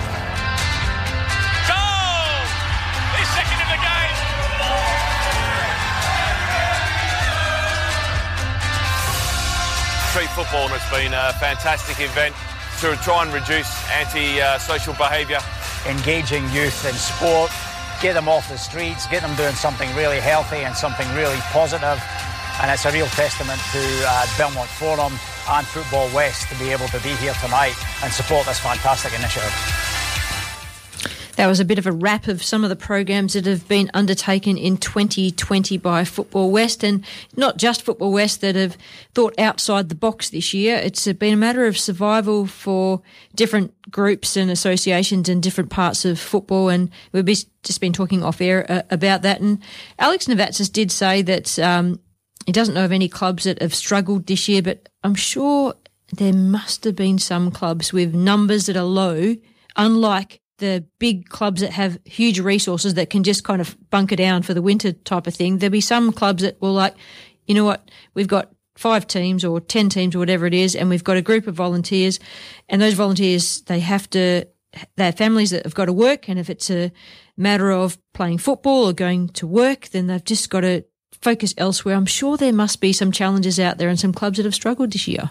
There, um, there was a bit of a uh, statistic around 25% of clubs, not just football, um, admittedly, but um, in sporting, winter sport in particular, 25% drop in not just membership, but um, also taking into consideration volunteering, mm-hmm. um, people that would just do those ad hoc tasks, um, you know, mums and dads that are yep. that are at games, and um, that's across the board, and and uh, which I think is is quite a startling statistic. Yep, that's a quarter. That's a quarter, mm-hmm. but equally, um, you know, that's also offset by some clubs finding opportunity within what's been happening. And, and, and we talked about culture a little earlier. Mm-hmm. Those clubs with good culture had great retention, but what they had also done is, is uh, from teams that might have played them previously or, or, had chats to committee members or whatever the case may be, um, they've actually attracted more members during this time because they know if we go to this club, we know that their culture is good. They, they might be inclusive. They might be thinking, you know, how can we uh, provide a better experience for members, whatever the case may be. So um, some clubs have really, really capitalized on, on, on I guess, a situation that's mm. not so great. Mm. Yeah, yeah, I, I would say um, that there's been more families transitioning in and out of the football uh, period post COVID um, than I've ever seen before and numbers have uh, fluctuated more than I've ever seen before. And uh, sickness has uh, had an impact because we're advised not to be a part of the community when you're not feeling well. Mm-hmm. So instead of toughing it out, like you say, Miranda, yeah. we've got to go home and tough it out. And that means that the, the, team is affected. It just has been. Mm.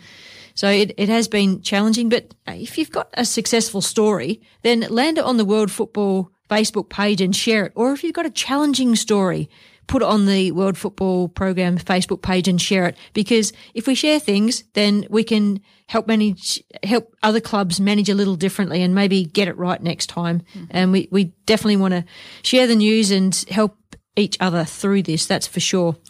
So, Adam, inclusive football. Yes. Tell us what that means to Adam Nankin and um, the community. Sure. Um, I'll, I'll, give just a 30 second background. Okay. Um, um so I, have been, um, I guess, in many, many, many moons ago, um, I was coaching a lot and, and, and, even played a fair bit. kind of took a five year hiatus once I had little ones mm-hmm. and kind of priority shifted a bit. And, and I now work with an organization called Inclusion Solutions. Mm-hmm. And essentially what we do is we work with any community organization that might be local government, that might be grassroots clubs, that might be state sporting associations. And we really look at how those organizations can be embracing and welcoming of mm-hmm. all people across the board. So it, it's um, really mainly working with minority groups and, and, and marginalized demographics and saying, hey, there's such an opportunity here as a, as a soccer club, for this instance. How can you open your doors to more people? Which isn't just the, the, it's not just the right thing to do, but it good, makes good economic sense. It makes mm. your club more sustainable, and equally, it, it it's a true representation Holistic. of the of the community yep. around mm-hmm. you. So um, I'm an inclusion consultant. Um, I don't claim that football is my, my area of expertise by any means. That's that's the club's role. But the one thing that I, I and and the team around myself, Inclusion Solutions, is um, we really work with the clubs to say, hey these are some clear strategies. These are some ways that you can be more inclusive. Working with Football West, in this case with the United Reds Football League, and saying, Um, at the moment, there's very limited opportunities for children with disabilities, in particular, to, to play the world game. Um, there's a few programs out there, and there's a few. Um, segregated opportunities, but there's no really integrated modeling, inclusive modeling within football clubs in WA structures. So um, what we do, we rewind to 2019 when um, Manchester United came over, and, and I will say, Miranda and Penny and, and listeners, this is killing me as a Liverpool supporter. um, but uh, when Manchester United came in in July uh, 2019.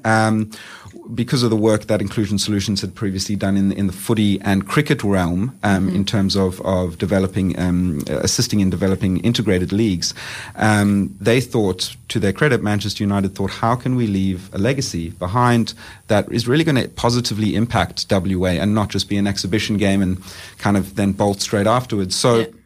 Um, we um, we sat down with Telethon. Manchester United were, were involved in umpteen phone calls, and we really thought, how can this legacy from the visit generating interest, but equally, how can we put something in place, similar modelling to what's being done in Manchester, to give more opportunities to kids with disabilities, and Mhm. not uh, opportunities that are just participation based, but are actually being club owned and where a, a child and a family who has a child with a disability can go into a club and really feel like a valued member, like any other member. Mhm. How, uh, you know, having the same opportunities and, and really being having that sense of belonging. So is it about finding a fit or creating an environment and culture? Yeah, I think it's a bit of both. Uh, I think it's firstly having the opportunity, uh, um, knowing that there is an opportunity for you know a son or a daughter to be able to go to these clubs and say, you know what, they will be able to play on a weekly basis or a fortnightly basis or whatever the case may be.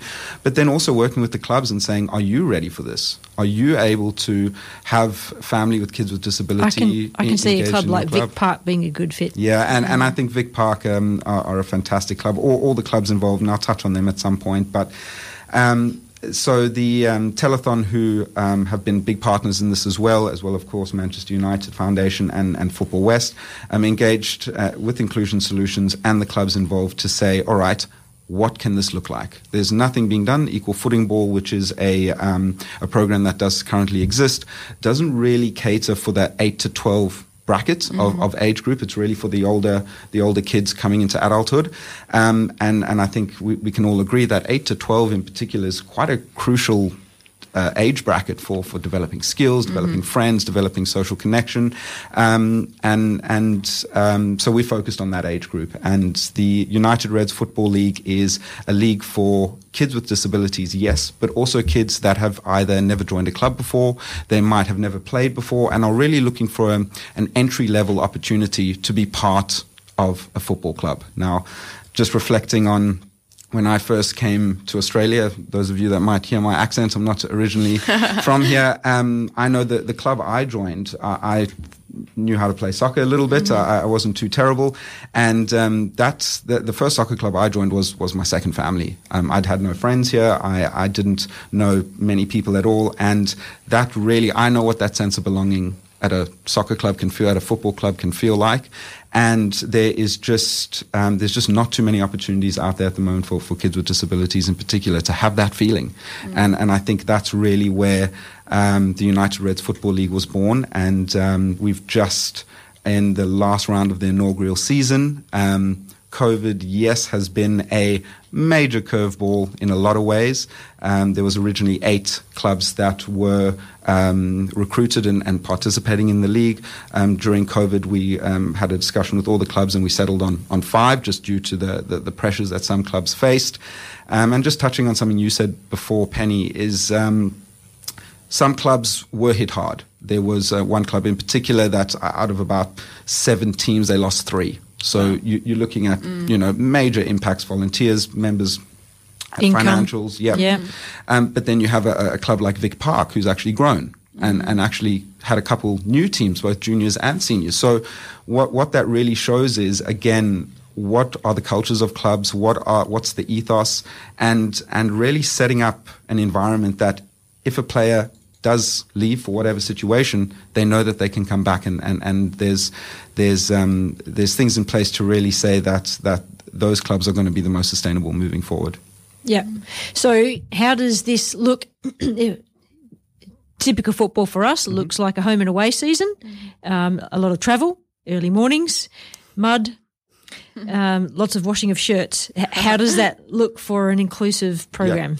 Yeah. Um, so exactly that. Okay. A- and I'm I'm really glad um, that that. Uh, uh, what we've really focused on is, and I mentioned earlier in the pieces, is to not have a segregated opportunity Mhm. because that can be more damaging, um, even with the best of intent, can sometimes be more damaging um, to marginalized demographics and, and in this case, uh, children with disabilities. But what it's really focusing on is that, yes, it's a league that is specific to a cohort, Mhm. but equally, you're wearing your club jumper. You're Yeah. training on the same nights as everyone else. You, you're under lights, or um, you, you, you, you, you're traveling to Baldivis one week, and then you're going to Vic Park and, and, and, and Western Knights or Dianella. And what that really does is you have that ability. I have some of my fondest memories of being in the in the car or the bus or whatever the case may be with with teammates and having a bit of banter and Yeah. feeling a bit sorry for yourself after a loss and, and feeling sillily happy after a win. Um, and and that's exactly what the league is. So it's a home and away season. Um, uh, the because it was a really condensed year, there was I think ten match rounds all up, home and away. So um, the clubs paid each other multiple times, um, but it it was re- it was done on a Sunday morning, like all the other Miniroos. It was Mhm. done um, on those same fields, and um, it was really done in some great spirits. There was a lot of learnings, um, both for the, the families, the clubs, ourselves, Football West, Telethon, um, and we've just kind of in that feedback stage, so that next year, when we are recruiting four new clubs, um, that the, the learnings have been heard, the the the um, and the learnings are put into place to make the league even more successful, and most importantly, giving more kids the opportunity to play the game we all love.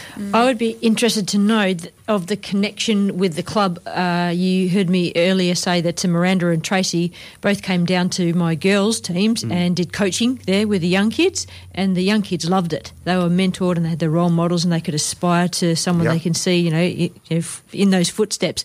What about at the clubs with the inclusive programs? Do the older players, the the senior players in the club, or the coaches, they come down and do they help and they say, "Would you like or you know, join in?" or how about if we help you coach for this? Do they those kind of interactions occur? De- there definitely has been. Um, there's been a few clubs that are further along the inclusive journey than I'd say some others, um, Mhm. and that's completely understandable. I think one of the things we don't want to do in a COVID year is put too much pressure on clubs. They're developing a new team. They're going through a whole journey themselves. Um, but yes, the, the short answer is uh, it would be great if, if all the clubs are doing exactly that. But there's also that notion, um, you know, you, you, you cannot be what you cannot see. Mm. And, and the reason I mention that is that um, there isn't you, a lot of opportunity for, for kids with disabilities to turn on the TV and see um, athletes with disabilities Mhm. competing. Of course, there's, there's Paralympics and there's, there's other competitions as such. So what we really want to focus on coming into to 2021 season is having ambassadors that are that have been at an elite level, whether it's state or, or international level. Chris Barty. That's it. Chris Yeah. Barty Yeah. is, is definitely someone we've had a, a lot of conversations. Brad Scott's another one. Um, and these are people that um, can talk from lived experience. Yeah. And and I think there's, um, you mentioned the Bunbury Cup, I think right Yeah. in the beginning of, of the show. Um, in December, and I hope uh, uh, Brad doesn't mind me saying this, but um, in December, and we're looking at the, the fifth or sixth from memory, is um, we're looking at doing a Bunbury con- an inclusive Bunbury carnival, and and Oh, that's wow. very similar to what's happening. Mhm. Um, is it next weekend or the weekend after, um, where Mm. the Bunbury Cup normally Yeah. happens? Um, and and that's yes targeted at kids with disabilities, but equally just targeted at kids that have not played the game. Yeah. And and it's a it's a little bit tricky when you're you know coming into 10, 11, 12 and then all of a sudden there's you know you want to learn the fundamentals and, and there's not a, a huge opportunity especially for for for, for women and girls Mhm. in particular that can sometimes be a little daunting. And um, and so the inclusive, the, the Bunbury Inclusive Carnival that will be um, that will be run. United Reds clubs have been invited and definitely will be going down. Um, shout out to clubs across Perth that if you are interested, by all means, please um, get in touch with, with Penny, get in touch with Inclusion Solutions, get in touch with um, some of the clubs um, because it's a great opportunity, especially if there's kids with disabilities in the membership base or families that have kids with disabilities within the membership base that. These kids should be playing, and they should be playing weekly, Mhm. and and should be have the same opportunities as everyone else. I like what you're saying about creating an environment where they feel comfortable to want to be a part of, um, but that's also about um, the community and wanting to be a part of um, them as Mm-hmm, well. mhm. Like it's, it's this total, and, and I, I call it at our club, I call it a buddy up kind of system where we've got the kids who come and they be involved with the senior stuff and the senior um, players, they come in and be involved with the junior stuff. And it might be, you know, hot dogs or it might be like, I don't know, collecting the balls, uh, ball girls on match day for NPL, you know, all these little things where they're just around Mm. and just um, being a part of the club. And that's normal for any club. So everyone should be included. So I, I really like what you're saying about the holistic environment. That's great. Mm-hmm. And those one percenters make such a difference. Yeah. Those, uh, you know, uh, having a few more supporters at each game, having the seniors be involved, um, they they really make a make a huge difference. And um, you know, we're lucky enough. We're sitting here. We've all played to an Mhm. extent. Um, some of us has coached, if not all.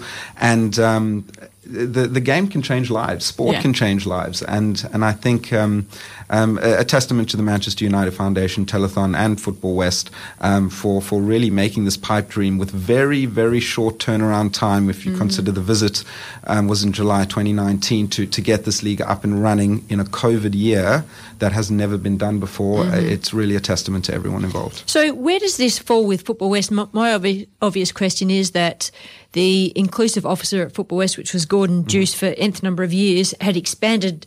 Uh, he- well, the Football West had expanded his parameters uh, pre-COVID, I would say, um, to uh, multicultural football, um, ethnic programs, uh, inclusive programs, the equal footing ball. You know, there were so many different things in that portfolio. And I'm not even sure that there's someone doing that now. Um, is this kind of uh, like just following from that, that there's a gap there now that has to be filled?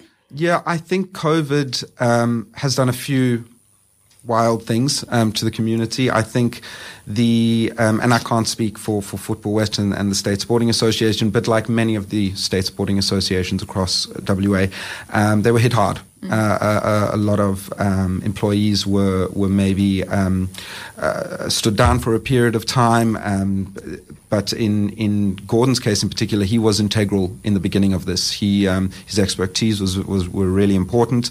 Um, it was a huge loss when he left. I think um, not only because of how long he's been there, but but the vault of knowledge that that he, was He was encyclopedic. yeah, he was, and, and he was thorough. And um, you know, the, the, the, the two major parties that I'm working with at Football West is, is Sarah Duplessis and, and Jamie Harnwell, um, who have been fantastic. Um, they, um, under the pressures of COVID and, and running a whole bunch of other leagues, I think um, it was actually very timely and quite fortunate that Inclusion Solutions has been involved at this time, especially with the likes of uh, of Gordon leaving because of how important he was in this space. Yes. So, um, you know, un- unfortunately, COVID's done things um, that. Uh, what we've seen in the diversity and inclusion space when, when funds are restricted, um, it tends to be one of the first areas that funding's pulled from. And Mhm. um, I actually think it, it should be the opposite. If anything, it should be where funding's put more into. Uh, and the main reason for that is if you're talking about a marginalized group, and there's even less funding, that group is just further marginalized. Yeah. And um, and I think um, we're learning um, in terms of of what inclusion and diversity looks like into the future.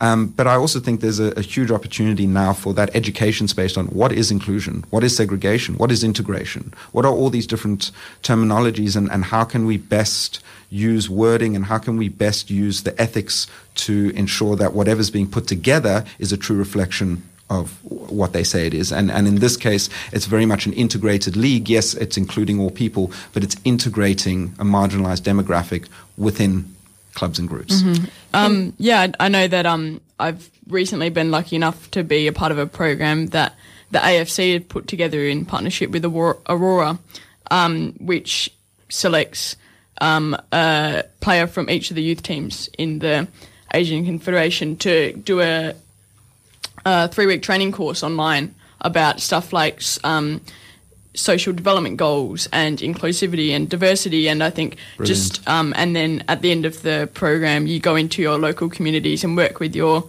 member federations to put together a project to implement something in your community. And um, I think that's a massive part of it is just getting out there and educating, especially educating young people, because you know it is the future. And if you're educating a young society on you know, the proper ways and the open mindedness and how to Yep. be inclusive, then it does just create a next generation in a world that I think we all want to live in. Yeah. So before we cap off this conversation, because we're going to have to pick up with uh, Gary Marocchi, um, give us some of the clubs that are involved with the program. sure. Um, so the inaugural year, the inaugural year saw Dianella um, Junior Soccer Club, Maccabi, Vic Park um, or Victoria Park Soccer Club, um, Baldivis, Foot, Baldivis Districts Football Club, and Western Knight Soccer Club as the five um, competing clubs. And EOI's um, uh, the EOI has been sent to Football West that will be distributed to all WA Metro clubs. Um, so if your club would like to be involved. Fill out that EOI, get it back before the 20th of November, um, because that's when we are starting to plan the 2021 season. Fantastic. Good work, Adam. Very interesting conversation and good work. Uh, definitely work uh, that everyone that has been involved needs to take credit for. Um, I was just uh, happened to be on the radio today. yeah, rewarding stuff, I think. Um, we're going to have a break and come back and have a chat to Gary Marocchi, who's out in the football field right now. This is Penn, Adam, and Miranda on the World Football Program. Back in a moment. Radio Fremantle, 107.9 FM. The World Football Program is a community program run by volunteers, just like our host station, Radio Fremantle, applies for government grants and sponsorships from year to year to keep us on air. Your support by way of station membership or donation is greatly valued. Contact Radio Fremantle weekdays 9494 2100 for information on how to become a member or to donate to the station. Thanks for your support.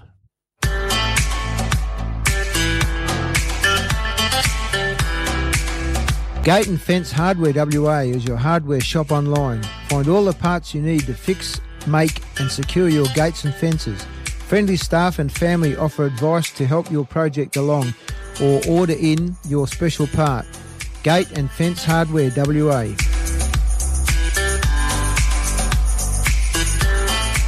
Station sponsor. Playing football. Is it discovering your passion? Or is it having fun with your mates? Is it celebrating greatness? Representing your country? Or is it the perfect play? Find out what playing football means to you. Register to play at myfootballclub.com.au. And looking forward to a season 2021 now, Football West and FFA. How do you all personally look at how season 2020 has panned out? It's an interesting question. It's been a, a different year this year.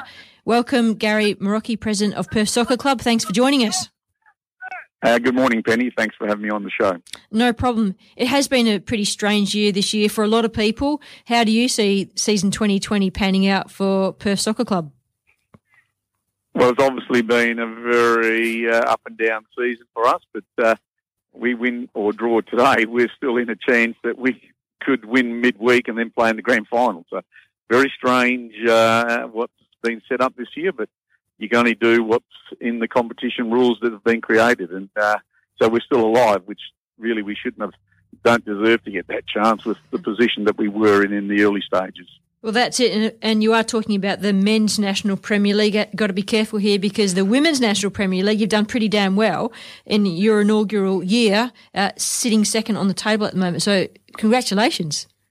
Yeah, no, we're we're very impressed and very happy with how our girls have gone this year, considering it's our first ever senior uh, competition that we've played in. We didn't do that well in the night series. We expected that because we had players coming uh, to us after the night series finished, and you know I've got to give full credit to Danielle and her girls uh, to finish second. Uh, you know, it's a, a great feat considering you know there's teams like Redbacks, there's teams like Balcatta, uh, Fremantle City that have been around for a long time. So you know we've put together a very good squad, and uh, we're very pleased. You know, first year, hopefully uh, we can finish second and then have a chance in the playoffs. So Danielle's done a fantastic job, and uh, you know we've set the scene. Um, you know our girls play probably on the best uh, stadium for women's football. Uh, you only had to see last night's game at War Park. I'll, I'll just let you comment on that. That was, I thought, a, a very poor standard uh, uh, field to play a you know Premier League game where you got one of the fantastic goals of the year there. The Yeah. uh, I saw the goal from uh, Katarina Jukic. It was a fantastic goal, uh, but at a better venue, probably would have been a better spectacle. But not to worry. But it's like that across the whole of the top leagues, isn't it, Gary? I mean, you look at Balcatta's ground that um, can be flooded and games can be called off. And yeah. we're talking men's NPL and women's NPL play in the same park. And then, yes, Warhop. And then you've got the standard of Mum FC's Murdoch Stadium at the turf there. So there's a real range across our top leagues of facilities. There's certainly the case. And I would, I think in year two, obviously clubs need to get to a minimum standard. I'm not aware exactly what the rules are, but uh, I think uh, there was a bit of leniency in uh, the first year. But mm-hmm. let's hope that uh, common sense prevails, and you know, for the, the good of women's football, you know, they want to be playing on good facilities as well. So, uh, but it's been a you know very close competition. You've got to give full credit. I think top six clubs and even Curtin University that towards the end they've mm-hmm. been very competitive and uh, you know, I think um, other take Subiaco out of the equation, the you know the other seven teams have really you know given a good account of themselves, and it's a credit to all those girls that are playing with those clubs. I see that you've been supporting the girls when they've uh, travelled, which is uh, fantastic as a president. Good job there. What's your thoughts on travelling to new clubs that you haven't before in the women's space? Well, you know, I try to get to as many games as I can. Obviously, I'm quite busy, but uh, I, you know, I go to junior NPL matches as well, and uh, you know, if I can, um, I'll I'll go to games. And I think tomorrow we play NTC at Celebration Park, so hopefully I can get down and uh, watch that game. And you know, it's you know, we've got them in the competition, so we have to support them. There's no point, uh, you know, not giving them the support, and uh, we just hope that we'll be able to attract, you know, even more quality players to our team for, for next year and uh, go on to better things. What do you think about the resources available to women's football and some of the clubs in that women's NPL space compared to clubs in the men's NPL space? Well, that's a difficult question. I know there's been some clubs that have been around a long time, but you know, for the women's game in this country to uh, to get better, clubs have got to start doing a bit more work themselves. They, it's not going to get handed on a plate to the clubs. Um, so I, I, you know, just urge all the, uh, you know, NPL women's clubs, you know, go and see your councils, you know, put a delegation to councils, try to get better facilities. And, uh, you know, we're in a space at the moment that uh, the ones that have got the best chance of getting grants and that are if you're involved with women's sport. And, yeah. you know, that, you know, and I'm not, uh, uh, being derogatory to girls, it's the way that, you know, the government set up. And if you can put a good case together, you've got a good chance of getting some funding, and that would help to uh, improve the facilities across the board. And then what does that do? It'll make the standard of women's football even better. And you know, sooner or later, you know, we'd love to see the day where we could actually start paying girls to play football. If the men are getting paid, why shouldn't the girls get paid? Mm-hmm. Yeah, and, and, look, you're right. If the facilities are good for everybody who wants to come and play football, then more people will come and play football. So if there's a girls' change room and an inclusive change room and so on and so on and so on, then all of those groups can participate in the sport equally. And that's what we want. Well, you know, our club we've got two women's, uh, I call them female-specific dressing rooms, and uh, you know, it makes them feel at home. Um, but uh, you know, not to say other clubs haven't got it. And uh, you know, Melville's got a fantastic facility there at uh, the university on the synthetic field. Um, you know, if all games are played on the surface like that every week, you'd see the quality of the game would improve. Mm-hmm. And you know, I, would like to see the you know the younger players come start coming through and um, you know, Perth Glory's got to be uh, the one that actually is the catalyst for that. And you know, every girl should be aspiring to play in the W League, and uh, you know, and hopefully they come and play NPL and then go to the next step. So let's wait and see what happens. Yes. So next step has to be there will be a Perth Glory and there will be a W League. In that W League space, Glory haven't appointed any players. No. Sydney have managed to power ahead. And they've got mm-hmm. probably their whole squad already mapped out. Yeah, I do know a lot of the um, teams have you know bar Melbourne, of course, but um, uh, a few of the teams have started pre-season already, um, are getting groups together. Um, you know, Sydney have obviously published a, a, squad list and stuff like that. So I do think, you know, it would be good if Glory begin to get things sorted out so um, players know where they stand. Yep. Gary will. You know, it's, very, it's very disappointing at the moment. You know, they normally play at our ground. We haven't had any contact with Perth Glory yet. Yeah. Obviously, there's a problem with Victoria, and there's two teams out of Victoria, and there's no unless the borders open. Um, I can't see a competition starting for a while because um, there's no way the FFA can afford a, a hub for women's football in this country, and I don't think the girls would be able, available anyhow because No. a lot of them are all still working. Correct. So it's not, you know, if you have to travel and stay away for three or four weeks, you know, it's going to be impossible. So let's hope common sense prevails and, you know, the borders do open and, you know, the teams are able to travel because it'll be a, a real injustice if the W League's cancelled for, you know, the 2021 season. Well, yeah, I mean, same thoughts go for the A League and what's going to happen there. When will it start? We've got Fox Sports commitments we have to meet, and then that finishes, I think, in June. So that means a pretty compact kind of A League season. It's there's a lot of questions, Gary. Yeah, there was there was a um, a stat released about the A League in winter about the pace of the football increasing. I don't know if you saw that, but um, the technical. I know I have. No, I'm well up Yeah. speed with it, and there, there is. Everyone's aware. There's obviously a big push to uh, for football in this country to go back to winter, and I'm involved in the um, the AAFC, which is pushing for a, you know a championship model, which is the second division. Yeah. And the big question is, do you run in summer or do you run in winter? Uh, but the A League, my understanding is the A League is looking eventually to go back to a winter competition, and that's going to be interesting to see what transpires in the next six months, and uh, it's going to be interesting. So uh, just watch this space. What do you think about that personally, Gary? Well, to start off with, I think there's no way you could have um, you know a national second division starting in winter. Uh, you know, obviously, yeah, we've got to get up and running, and uh, at least if you started in, in the summer period, uh, you'd be able, you know, players could play NPL and then play in the national second division team if if they were selected. But uh, you know, eventually down the track, it has to be if you have a second division, the model would have to be that it would run underneath the A League and at the same time. Going up against Aussie rules and that in winter, I don't know. Uh, but it is a traditional game in winter, and uh, it, you know it's all to do with uh, crowd availability. Also, you know, sport getting on TV. You know, you've got you got rugby, you've got uh, rugby union, you've got uh, soccer, you've got Aussie rules. So TV space is very cramped. So you know, it depends on how much money you can get for the deals that you get. But uh, at the end of the day, sport's governed by the dollar that you can get from TV coverage. So it's going to be interesting to see what happens. There's going to be some very tough decisions made, but hopefully it's in the best interest of the game.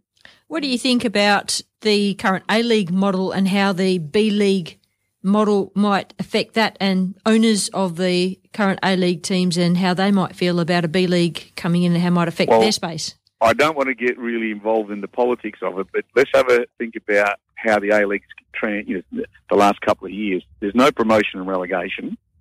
So what happens is a team sits down near the bottom of the ladder. They they don't need to do anything because they know they're in the league next year. So what happens is it gets stale, uh, attendances drop, and interest drops. So you have a look at the Premier. I'll give you an analogy of the Premier League. You've got the top seven or eight clubs that are fighting tooth and nail to get into a European Championship Yeah. position or a European Cup.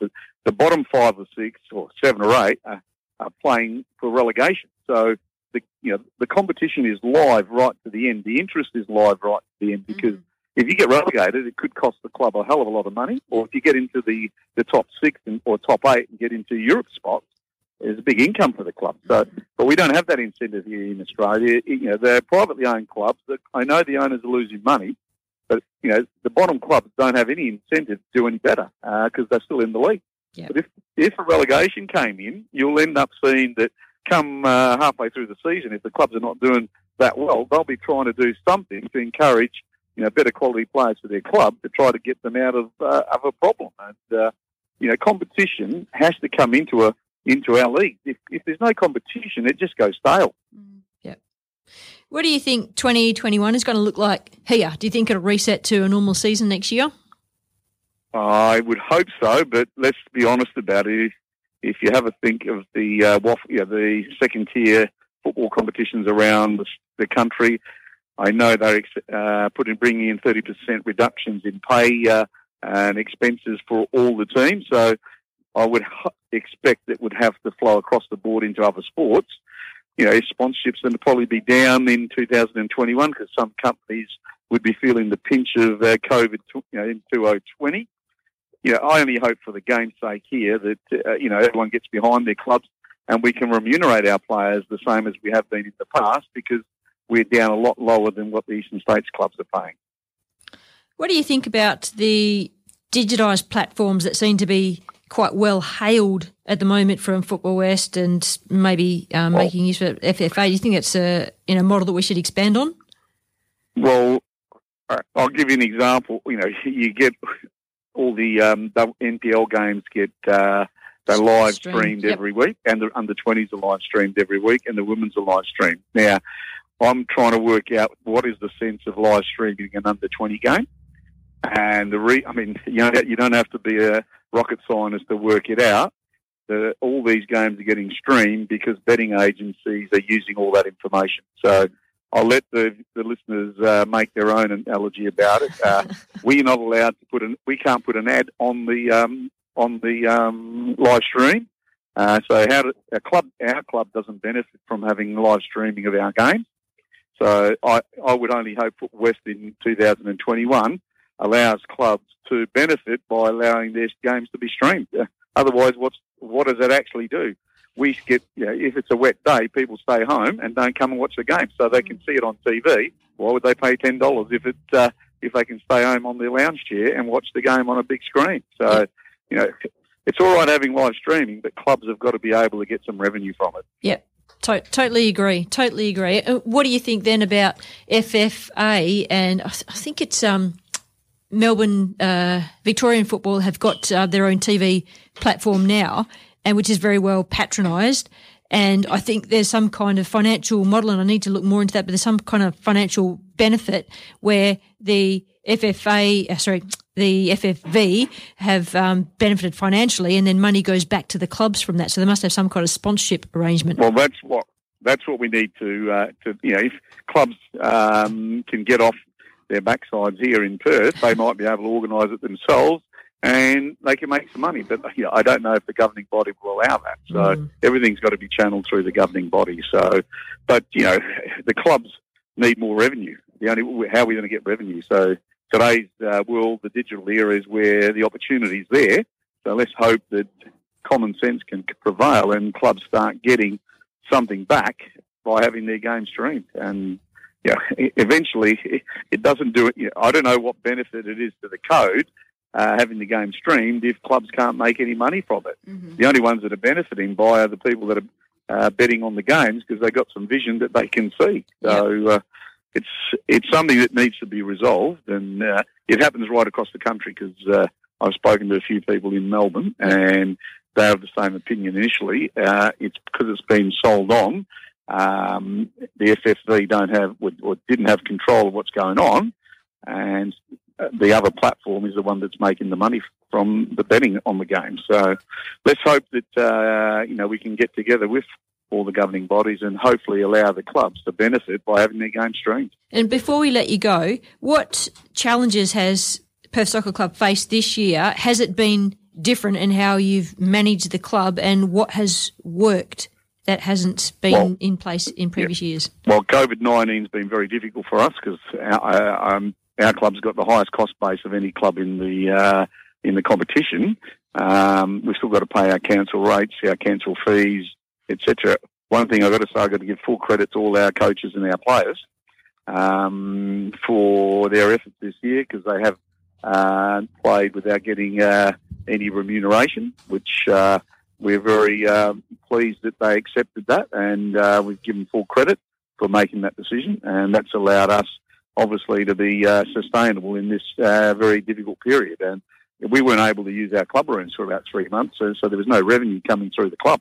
So, um, you know, now we're back to, well, hopefully we're nearly back to normal and hopefully we can generate uh, further income in 2020 and into 21 and go back to where we were in previous years. Uh, it's been a very difficult year, not only for our club, I think, for every club in Perth. It's, uh, been uh, extremely difficult. It has.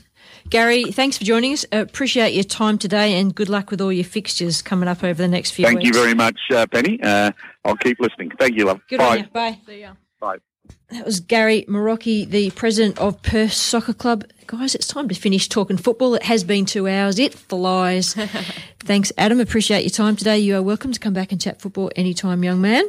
Thank you Miranda, having me. as always, thank you. we'll you very see you again. And everybody who's been listening in, thank you, thank you. Sean's up hosting next week. It's the Jazz ba- Bags Groove with Len up next. This has been the World Football Program. Tuning out for this Saturday. Enjoy your football.